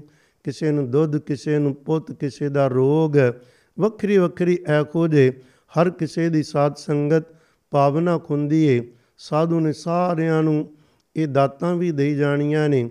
ਨਾਲ ਨਾਲ ਨਾਮ ਬਾਣੀ ਨਾਲ ਵੀ ਜੋੜੀ ਜਾਣਾ ਖੁੰਦਾ ਹੈ ਜਲੰਧਰ ਵਿੱਚ ਨਾ ਗੁਰੂ ਸਾਹਿਬਾਨਾਂ ਦੇ ਪ੍ਰਕਾਸ਼ ਪੁਰਬਾਂ ਤੇ ਬਾਬਾ ਬਸੰਤ ਸਿੰਘ ਖੁਰਾ ਨੇ ਨਗਰ ਕੀਰਤਨ ਦੀ ਪਰੰਪਰਾ ਪ੍ਰਾਰੰਭ ਕੀਤੀ ਸੀ। ਹੋਲੇ ਮੱਲੇ ਤੇ ਖਾਸ ਪਿੰਡਾਂ ਵਿੱਚੋਂ ਵੀ ਉਹਨਾਂ ਨੇ ਲੈ ਕੇ ਆਉਣਾ ਤੇ ਫਿਰ ਉਹਨਾਂ ਨੇ ਇਹ ਨਗਰ ਕੀਰਤਨ ਦੇ ਬਖਾਨੇ ਸਿੱਖੀ ਦਾ ਪ੍ਰਚਾਰ ਲਗਾਤਾਰ ਉਹਨਾਂ ਕਰੀ ਜਾਣਾ। ਬੜੀਆਂ ਰੂਹਾਂ ਨੂੰ ਉਹਨਾਂ ਨੇ ਜੋੜਿਆ, ਕਿਧਰੇ ਇੱਕ ਨੂੰ ਨਹੀਂ। ਇੱਕ ਨਿੱਕੇ ਜਿਹੇ ਉਦਾਹਰਨ ਦੇ ਕੇ ਸਮਾਪਤੀ ਵੱਲ ਆਉਨੇ ਆ ਪਰ ਸਦਕੇ ਜਾਈਏ, ਦੇਖੋ ਪੜਦੇ ਰੋਜ਼ ਆ ਜਿਨਨੀ ਨਾਮ ਧਿਆ ਆ ਗਏ ਮਸਕਤ ਘਾਲ, ਭਈ ਕਾਲਣਾ ਵਾਲੇ ਹੀ ਉਹਦੇ ਘਰ ਤੇ ਪ੍ਰਵਾਨ ਹੁੰਦੇ ਨੇ। ਕਾਲਣਾ ਕਿਖੋ ਜੀ ਸਖਤ ਕਾਲਣਾ ਪੈਂਦੀ ਹੈ, ਨਾ ਸਾਧੂਆਂ ਤੋਂ ਪਤਾ ਲੱਗਦਾ ਹੈ। ਐਵੇਂ ਨਹੀਂ ਪਿਉਟ ਕੇ ਸੰਗਤ ਜੀ ਨਾਮ ਜਪੋ, ਸੰਗਤ ਜੀ ਅੰਮ੍ਰਿਤ ਛਕੋ ਨਹੀਂ। ਇਹ ਕਹਿਣ ਤੋਂ ਪਹਿਲਾਂ ਕਿੰਨੀ ਕਮਾਈ ਜਿਉਂਦਿਆਂ ਜੀ ਮਰਨਾ ਪੈਂਦਾ ਹੈ। ਸਾਰੀ ਜ਼ਿੰਦਗੀ ਪਿਆਰਿਓ ਇਹ ਕੇਵਲ ਤਨ ਦੇ ਉੱਪਰ ਉਹ ਗਾਤੀ ਜੀ ਨਾਲ ਕੱਢ ਦਿੱਤੇ, ਪਰ ਖਾਂ ਘੋੜੇ ਦੀ ਸਵਾਰੀ ਕਰਨ ਦਾ ਸ਼ੌਂਕ ਵੀ ਸੀ ਤੇ ਉਹ ਕਰਿਆ ਵੀ ਕਰਦੇ ਸਨ। ਇੱਕ ਵਾਰ ਬਾਬਾ ਰਨਾਮ ਸਿੰਘ ਖੁਰਾਂ ਦੇ ਜਦੋਂ ਦਰਸ਼ਨ ਕਰਨ ਜਾਣੇ ਸੀ, ਦਰਸ਼ਨ ਕਰਨ ਗਏ ਘੋੜੇ ਤੇ ਚੜ ਕੇ ਚਾਰ ਫਰਲਾਂਗ ਬਾਹਰ ਘੋੜਾ ਬਨ ਕੇ ਫਿਰ ਪੈਦਲ ਗਏ, ਤੁਰ ਕੇ ਵੱਡਿਆਂ ਦਾ ਸਤਕਾਰ ਹੈ ਉਹਨਾਂ ਦੇ ਸਾਹਮਣੇ ਘੋੜੇ ਤੇ ਨਹੀਂ ਚੜਨਾ ਜੋੜਾ ਉਤਾਰਨਾ, ਘੋੜੇ ਤੇ ਨਹੀਂ ਚੜਨਾ ਅੱਖ ਨੀਵੀਂ ਰੱਖਣੀ, ਉੱਚਾ ਨਾ ਬੋਲਣਾ, ਇਹ ਸਤਕਾਰ ਖੁੰਦਾ ਗਏ। ਬਾਬਾ ਜੀ ਨੇ ਜੀ ਆਂ ਕਿਹਾ ਨਾਲ ਕੁਝ ਹੋਰ ਸਨ ਪ੍ਰਾਣੀ। ਕਹਿਣ ਲੱਗੇ, ਜੀ, ਕਿਵੇਂ ਆਏ ਹੋ? ਸੇਵਾਦਾਰ ਨੇ ਦੱਸਿਆ, ਜੀ, ਪਿੱਛੋਂ ਘੋੜੇ ਤੇ ਤੇ ਚਾਰ ਫਰਲਾਂਗ ਤੇ ਘੋੜਾ ਬਨ ਕੇ ਹੁਣ ਪੈਦਲ ਆਏ ਆ। ਕਹਿਣ ਲੱਗੇ, ਤੇ ਠੀਕ ਨਹੀਂ ਕੀਤਾ ਜਾਓ, ਵਾਪਸ ਜਾਓ, ਘੋੜੇ ਤੇ ਚੜ ਕੇ ਸਾਡੇ ਕੋਲ ਆਓ ਹੁਣ। ਪਹਿਲਾਂ ਉਹ ਕੁੱਟਦੇ ਸਨ, ਹੁਣ ਕਹਿੰਦੇ ਘੋੜੇ ਤੇ ਚੜ ਕੇ ਆਓ ਹੁਕਮ ਹੋ ਗਿਆ। ਘੋੜੇ ਤੇ ਜਾਣਾ ਪਿਆ, ਘੋੜੇ ਤੇ ਚੜ ਕੇ ਆਏ। ਕਹਿੰਦੇ, ਕਿੱਡੇ ਸੋਹਣੇ ਲੱਗਦੇ ਪਏ ਹੋ। ਕਹਿਣ ਲੱਗੇ, ਅੱਜ ਤੋਂ ਬਾਅਦ ਇਸ ਤਰ੍ਹਾਂ ਨਹੀਂ ਕਰਨਾ। ਤੁਸੀਂ ਘੋੜੇ ਤੇ ਨਹੀਂ ਚੜਦੇ ਰੱਬ ਨੇ ਤੁਹਾਨੂੰ ਖਾਤੀਆਂ ਦੀਆਂ ਸਵਾਰੀਆਂ ਕਰਾਣੀਆਂ ਨੇ। ਪਿਆਰਿਓ, ਇਹ ਮਹਾਂਪੁਰਖਾਂ ਦਾ ਲਿਬਾਸ ਪੂਰਾ ਤਿਆਰ ਪਰ ਤਿਆਰ ਚੜ੍ਹਦੀ ਕਲਾ ਵਾਲਾ। ਬਾਹਰੋਂ ਵੀ ਫਿਰ ਬਣ ਹੋਇਆ ਕਰਦਾ, ਜਦੋਂ ਹੁਕਮ ਹੋ ਜਾਏ, ਇਹ ਲਕੀਰ ਦੇ ਫਕੀਰ ਨਹੀਂ ਹੁੰਦੇ ਸਾਧੂ। ਵੀ ਇੱਕੋ ਹੀ ਕਰਮ ਕਰਨਾ ਨਹੀਂ ਜਿਵੇਂ ਜਿਵੇਂ ਅੰਦਰੋਂ ਹੁਕਮ ਹੋ ਗਿਆ ਮਹਾਰਾਜ ਜੀ ਦਾ ਉਹ ਹੁਕਮ ਹੁੰਦਾ ਜਿਹਦੇ ਨਾਲ ਲੋਕਾਂ ਦਾ ਭਲਾ ਹੋਵੇ ਵੱਧ ਤੋਂ ਵੱਧ। ਸਵਾਲ ਇਹ ਨਹੀਂ ਵੀ ਤੁਸੀਂ ਕਿਹੋ ਜਿਹੇ ਕੱਪੜੇ ਪਾਣੇ ਜਾਂ ਕਿੱਥੇ ਰਹਿਣਾ। ਸਵਾਲ ਹੁੰਦਾ ਸਤਿਗੁਰੂ ਜੀ ਨੇ ਤੁਹਾਡੇ ਰਾਹੀਂ ਕਿਹੋ ਜਿਹੇ ਕੱਪੜੇ, ਕਿਹੜੇ ਖਲਾਤ ਬਣਾ ਕੇ ਤੁਹਾਡੇ ਰਾਹੀਂ ਉਹਨਾਂ ਰੂਹਾਂ ਨੂੰ ਜੋੜਨਾ ਹੁੰਦਾ ਹੈ। ਇਹੀ ਕਾਰਨ ਸਾਧੂ ਸਾਰੇ ਵੱਖਰੇ ਵੱਖਰੇ ਢੰਗ ਨਾਲ ਕੀ ਉਹ ਵਿਚਰਦੇ ਨੇ। ਭਲਾ ਕਰਦੇ ਕਿਵੇਂ? ਇੱਕ ਵਾਰ ਆਣਾ ਜਲੰਧਰ ਦਾ ਇੱਕ ਸਿੰਘ ਸੀ। ਕਾਰੋਬਾਰ ਨਹੀਂ ਸੀ ਚੱਲਦਾ, ਉਹ ਸਿੰਧ ਸੂਬੇ ਚਲਾ ਗਿਆ। ਉਹਦਾ ਪਿਆਰ ਸੀ ਇਹਨਾਂ ਮਹਾਪੁਰਖਾਂ ਨਾਲ। ਜਦੋਂ ਉੱਥੇ ਗਿਆ ਨਾ, ਤੇ ਜਾ ਕੇ ਇਹ ਰੋਜ਼ ਇੱਕ ਅਰਦਾਸ ਕਰਿਆ ਕਰਦਾ। ਧੰਨ ਗੁਰੂ ਨਾਨਕ ਸਾਹਿਬ, ਧੰਨ ਗੁਰੂ ਗੋਬਿੰਦ ਸਿੰਘ ਮਹਾਰਾਜ ਦੇ ਚਰਨਾਂ 'ਚ ਵੀ ਅਰਦਾਸ ਕਰਨੀ। ਬਾਬਾ ਜੀ ਨੂੰ ਵੀ ਧਿਆਨ ਵਿੱਚ ਲਿਆ ਕੇ ਇਹਨਾਂ ਨੇ ਅਰਦਾਸ ਕਰਨੀ। ਬਾਬਾ ਧੰਨ ਧੰਨ ਬਾਬਾ ਬਸੰਤ ਸਿੰਘ ਜੀਓ ਮੇਰੀ ਮਦਦ ਕਰਨੀ। ਇਹਨਾਂ ਰੋਜ਼ ਬਾਬਾ ਜੀ ਨੂੰ ਵੀ ਇਹਨੇ ਸ਼ਾਮਲ ਕਰਨਾ ਪਿਆਰ ਨਾਲ। ਬੇਨਤੀ ਕਰਨੀ, ਜਿਵੇਂ ਉੱਥੇ ਅੰਗ ਸੰਗ ਰਹਿ ਕੇ ਸਾਨੂੰ ਮੇਰਾ ਦਾ ਮੀਂਹ ਵਰਸਾਂਦੇ ਸੀ, ਇੱਥੇ ਵੀ ਕਿਰਪਾ ਕਰਿਓ। ਇਹਨਾਂ ਰੋਜ਼ ਅਰਦਾਸ ਕਰਨੀ, ਇਹਨੇ ਸਮਝਣਾ, ਇਹਨੂੰ ਜੇ ਮਹਿਸੂਸ ਹੋਣਾ ਵੀ ਬਾਬਾ ਜੀ ਮੇਰੇ ਨਾਲ ਨਾਲ ਨੇ।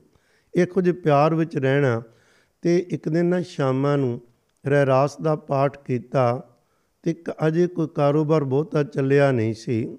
ਇਨੀ ਹਿੰਮਤ ਨਹੀਂ ਸੀ ਕਿ ਜਲੰਧਰ ਵਾਪਸ ਜਾਵੇ ਤੇ ਦਰਸ਼ਨ ਕਰੇ ਉੱਥੇ ਨੇੜੇ ਜਾ ਕੇ। ਇਹਦੇ ਅੰਦਰ ਨਾ ਉੱਥੇ ਬੈਠਾ ਫੁਰਨਾ ਬਣਿਆ ਵੀ ਦਰਸ਼ਨਾਂ ਨੂੰ ਬਹੁਤ ਜੀ ਚਾਹੁੰਦਾ ਹੈ। ਪਾਠ ਕਰਕੇ ਤੇ ਰੋ ਪਿਆ। ਰੋਈ ਜਾਵੇ ਰੋਈ ਜਾਵੇ ਵੀ ਮੈਂ ਗਰੀਬ ਆ ਮੈਂ ਤੇ ਆ ਨਹੀਂ ਸਕਦਾ, ਤੁਸੀਂ ਤੇ ਆ ਸਕਦੇ ਹੋ ਨਾ। ਸਾਖੀਆਂ ਚੇਤਾ ਆਉਣ ਲੱਗ ਪਈਆਂ, ਕਿਵੇਂ ਮਹਾਰਾਜ ਨੂੰ ਕੋਈ ਚੇਤਾ ਕਰਦਾ ਸੀ, ਆ ਜਾਂਦੇ ਸੀ। ਤੁਸੀਂ ਮਹਾਰਾਜ ਦੇ ਪਿਆਰੇ ਹੋ, ਮੈਂ ਗਰੀਬ ਕੋਲ ਵੀ ਆਓ ਐਖੋ ਜੇ ਪਿਆਰ ਚ ਭਿੱਜਾ ਰੋਇਆ, ਜਦੋਂ ਰੋ ਰਿਹਾ ਸੀ ਤੇ ਅਚਾਨਕ ਦਰਵਾਜ਼ਾ ਖੜਕਿਆ। ਬੂਹਾ ਖੋਲਿਆ ਤੇ ਸਾਹਮਣੇ ਬਾਬਾ ਬਸੰਤ ਸਿੰਘ ਸਾਹਿਬ ਜੀ ਖੜੇ ਸਨ ਇੱਕਦਮ ਚਰਨਾ ਤੇ ਸਿਰ ਝੁਕਿਆ, ਕਹਿਣ ਲੱਗੇ, ਤੁਸੀਂ ਇਸ ਤਰ੍ਹਾਂ ਦਾ ਪਰਚਾ ਨਾ ਪਾਇਆ ਕਰੋ, ਇਮਤਿਹਾਨ ਨਾ ਲਿਆ ਕਰੋ। ਖਿਮਾ ਵੀ ਮੰਗੀ, ਭੱਜ ਕੇ ਅੰਦਰੋਂ ਗਏ, ਮੈਂ ਸਤਕਾਰ ਮੰਜਾ ਢਾਵਾਂ ਮੰਜਾ ਲਿਆਂਦਾ ਤੇ ਉੱਥੇ ਬਾਬਾ ਜੀ ਖੈ ਹੀ ਨਹੀਂ ਸਨ। ਕਹਿਣ ਲੱਗੇ, ਹੱਦ ਹੋ ਗਈ ਹੁਣੇ ਦਰਸ਼ਨ ਦਿੱਤੇ, ਜਾ ਨਹੀਂ ਸਕਦੇ, ਭੁਲੇਖਾ ਸੀ ਕੀ ਸੀ, ਪਰ ਪਿਆਰ ਵਿੱਚ ਬੜਾ, ਇੰਨੀ ਖਿੱਚ ਪਈ, ਪੈਸਾ ਫੜ ਕੇ ਕਿਰਾਇਆ ਬਣਾਇਆ ਤੇ ਜਲੰਧਰ ਆ ਗਿਆ। ਦਰਸ਼ਨ ਕੀਤੇ, ਜਾ ਕੇ ਬਾਬਾ ਬਸੰਤ ਸਿੰਘ ਜੀ ਕਹਿਣ ਲੱਗੇ ਐਖੋ ਜੇ ਕਰੜੇ ਪਰਚੇ ਨਹੀਂ ਪਾਈ ਦੇ, ਇਹਨੇ ਤੇ ਸਿਰ ਕੀ ਚੁੱਕਣਾ ਸੀ? ਕਹਿਣ ਲੱਗੇ, ਅਸੀਂ ਉੱਥੇ ਗਏ ਸੀ, ਤੇਰੇ ਸਾਹਮਣੇ ਜਿਹੜਾ ਦਰਖਤ ਸੀ, ਉਹਦੇ ਨਾਲ ਸਾਡੇ ਦਮਾਲ ਜਿਹੜਾ ਉੱਪਰ ਰੁਮਾਲ ਬੰਨਦੇ ਸੀ। ਉਹ ਰੁਮਾਲ ਉਹ ਟਾਣੀ ਨਾਲ ਅੜ ਗਿਆ ਸੀ। ਉਹ ਉੱਥੇ ਰਹਿ ਗਿਆ। ਉਹ ਲੈ ਆ ਜਾ ਕੇ ਪਹਿਲਾਂ। ਸਤ ਬਚਨ। ਕਹਿੰਦੇ, ਤੇਰੇ ਕੋਲ ਕਿੱਥੇ ਕਰਾਇਆ ਤੂੰ ਲੈਂਗੇ, ਨਾ ਖਰਚਾ ਕਰੇਗਾ? ਉਹ ਰੁਮਾਲ ਅਜੇ ਉੱਥੇ ਟੰਗਿਆ ਏ। ਵਾਪਸ ਜਾ ਕੇ ਤੂੰ ਸੰਭਾਲ ਲਈ ਸਾਡੀ ਅਮਾਨਤ। ਵਾਪਸ ਗਿਆ ਤੇ ਸੱਚੀ ਮੁੱਚੀ ਰੁਮਾਲ ਉੱਥੇ ਦਰਖਤ ਨਾਲ ਟੰਗਿਆ ਖੋਇਆ ਸੀ। ਹੁਣ ਕੋਈ ਸ਼ੱਕ ਹੀ ਨਹੀਂ ਰਹਿ ਗਿਆ ਵੀ ਮਹਾਪੁਰਖ ਸ਼ਰੀਰ ਕਰਕੇ ਭਾਵੇਂ ਇੱਕ ਜਗ੍ਹਾ ਤੇ ਖੁੰਦੇ, ਪਰ ਉਹਦੇ ਪਿਆਰੇ ਜਿੱਥੇ ਵੀ ਉਹਨਾਂ ਨੂੰ ਯਾਦ ਕਰਨ, ਉੱਥੇ ਉਹ ਹਾਜ਼ਰ ਹੋ ਜਾਂਦੇ ਨੇ। ਤੋ ਖੈਰ, ਧੰਨ ਨੇ ਬਾਬਾ ਬਸੰਤ ਸਿੰਘ ਸਾਹਿਬ ਇਸ ਤਰ੍ਹਾਂ ਕਰਕੇ ਉਹਨਾਂ ਨੇ 1971 ਵਿੱਚ, ਪਿਆਰਿਓ ਇਹਨਾਂ ਨੇ 9 ਨਵੰਬਰ ਨੂੰ ਇਹ ਆਪਣਾ ਚੋਲਾ ਤਿਆਗਿਆ ਸੀ। ਚੋਲਾ ਤਿਆਗਣ ਤੋਂ ਪਹਿਲਾਂ ਸਤਕਾਰਯੋਗ ਬਾਬਾ ਗਿਆਨ ਸਿੰਘ ਸਾਹਿਬ ਜੀ ਨੂੰ ਸੇਵਾ ਬਖਸ਼ੀ ਸੀ। ਬਾਬਾ ਗਿਆਨ ਸਿੰਘ ਸਾਹਿਬ ਨੂੰ 1928 ਦੀ ਗੱਲ ਏ 20 ਦਸੰਬਰ ਦੀ। ਬਾਬਾ ਰਨਾਮ ਸਿੰਘ ਜੀ ਜਾਣ ਵਾਲੇ ਸਮਾ ਗਏ ਉਹਨਾਂ ਦੇ ਭੋਗ ਤੇ ਬਾਬਾ ਮਾਝਾ ਸਿੰਘ ਸਾਹਿਬ ਵੀ ਬਾਬਾ ਖਰੀ ਸਿੰਘ ਜੀ ਕਹਾਰਪੁਰ ਵਾਲੇ, ਬਾਬਾ ਬਸੰਤ ਸਿੰਘ ਜੀ, ਕਿਉਂਕਿ ਬਾਬਾ ਬਸੰਤ ਸਿੰਘ ਜੀ ਜੋੜਾਂ ਵਾਲੇ ਤੇ ਬਾਬਾ ਖਰੀ ਸਿੰਘ ਜੀ ਕਹਾਰਪੁਰ, ਇਹ ਦੋਨੋਂ ਗੁਰ ਭਾਈ ਨੇ। ਦੋਨੋਂ ਹੀ ਬਾਬਾ ਹਰਨਾਮ ਸਿੰਘ ਜੀ ਖੁਰਾਂ ਤੋਂ ਹੀ ਉਹਨਾਂ ਨੇ ਸਿੱਖਿਆ ਲੈ ਕੇ ਕਮਾਈਆਂ ਕੀਤੀਆਂ ਸਨ। ਗਏ, ਬਹੁਤ ਹੀ ਉੱਥੇ ਅਦਬ ਸਤਕਾਰ ਖੋਇਆ। ਉੱਥੋਂ ਦੀ ਸੰਗਤ ਨੇ ਪਿਆਰ ਨਾਲ ਲੱਡੂਆਂ ਦੀ ਪੰਡ ਦਿੱਤੀ ਬਾਬਾ ਬਸੰਤ ਸਿੰਘ ਖੁਰਾਂ ਨੂੰ। ਬਾਬਾ ਜੀ ਕਹਿੰਦੇ ਸੀ, ਲੈ ਕੇ ਜਾਵਾਂਗੇ ਜੋਲਾਂ। ਪਰ ਕਹਿੰਦੇ, ਪੰਡ ਕੌਣ ਚੁੱਕੇਗਾ ਭਾਈ? ਕੋਈ ਖੈ ਪੰਡ ਚੁੱਕਣ ਵਾਲਾ? ਬਾਬਾ ਗਿਆਨ ਸਿੰਘ ਜੀ ਉੱਠੇ। ਜੀ ਮੈਂ ਪੰਡ ਚੁੱਕਾਂਗਾ। ਕਹਿਣ ਲੱਗੇ, ਵੇਖ ਲੈ ਪੰਡ, ਭਾਰੀ ਬੜੀ ਖੈ।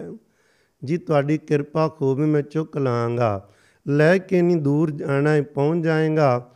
ਜੀ ਤੁਹਾਡੀ ਕਿਰਪਾ ਨਾਲ ਉਹ ਪੰਡ ਚੁੱਕੀ ਸੀ, ਪੰਡ ਚੁਕਾਈ ਲੱਡੂਆਂ ਦੀ। ਕਹਿੰਦੇ, ਜਿਹੜਾ ਕੋਈ ਬਸਤਰ ਕੋਈ ਲੈਣੇ, ਲੈ ਲਾਏ ਇਹ ਪੰਡ ਚੁੱਕ ਕੇ ਮੁੜ ਕੇ ਘਰ ਨਹੀਂ ਆਣਾ। ਉੱਥੇ ਰਹਿ ਜਾਣਾ ਹੈ ਉਹ ਪੰਡ ਕੀ ਸੀ, ਇੱਕ ਬਹਾਨਾ ਸੀ ਬਖਸ਼ਿਸ਼ ਕਰਨ ਦਾ। ਬਾਬਾ ਗਿਆਨ ਸਿੰਘ ਜੀ ਉੱਥੇ ਰਹਿ ਗਏ। ਉਹਨਾਂ ਦੀ ਕਲਪਨਾ ਵੀ ਬੜੀ ਅਜੀਬ, ਉਹ ਗਰੀਬ ਏ। ਤੋ ਐਖੋ ਜੇ ਸਨ ਮਹਾਂਪੁਰਖ ਸਤ ਸਤਕਾਰਯੋਗ। ਬਾਬਾ ਬਸੰਤ ਸਿੰਘ ਸਾਹਿਬ ਜੀ, ਜਿਨ੍ਹਾਂ ਨੇ ਅਨੇਕਾਂ ਰੂਹਾਂ ਨੂੰ ਸਤਿਗੁਰੂ ਜੀ ਦੇ ਚਰਨਾਂ ਨਾਲ ਜੋੜਿਆ, ਪਰ ਜੋੜਨ ਤੋਂ ਪਹਿਲਾਂ ਸੀ ਉਹਨਾਂ ਦੀ ਕਾਲਣਾ ਦੇ ਦਰਸ਼ਨ ਕੀਤੇ ਨੇ। ਆਓ ਮੇਰੇ ਕਹਿਣ ਤੋਂ ਮੁਰਾਦ, ਗੁਰਸਿੱਖੀ ਦੇ ਰਾਹ ਤੇ ਸਾਰੇ ਤੁਰੀਏ, ਚਾਵਾਂ ਨਾਲ ਤੁਰੀਏ ਤੇ ਕਾਲਣਾ ਕਾਲਣ ਤੋਂ ਐਵੇਂ ਕੰਨੀ ਨਾ ਕਤਰਾਇਆ ਕਰੀਏ। ਐਵੇਂ ਨਹੀਂ ਪਈ ਚਲੋ ਕੋਈ ਅਰਦਾਸ ਕਰ ਦੇਗਾ, ਬਾਬਾ ਜੀ ਮਿਹਰ ਕਰੋ। ਇਹ ਗੱਲਾਂ ਕਰਕੇ ਅਸੀਂ ਐਵੇਂ ਸਮਾਂ ਹੀ ਪੂਰਾ ਕਰਦੇ ਆਂ।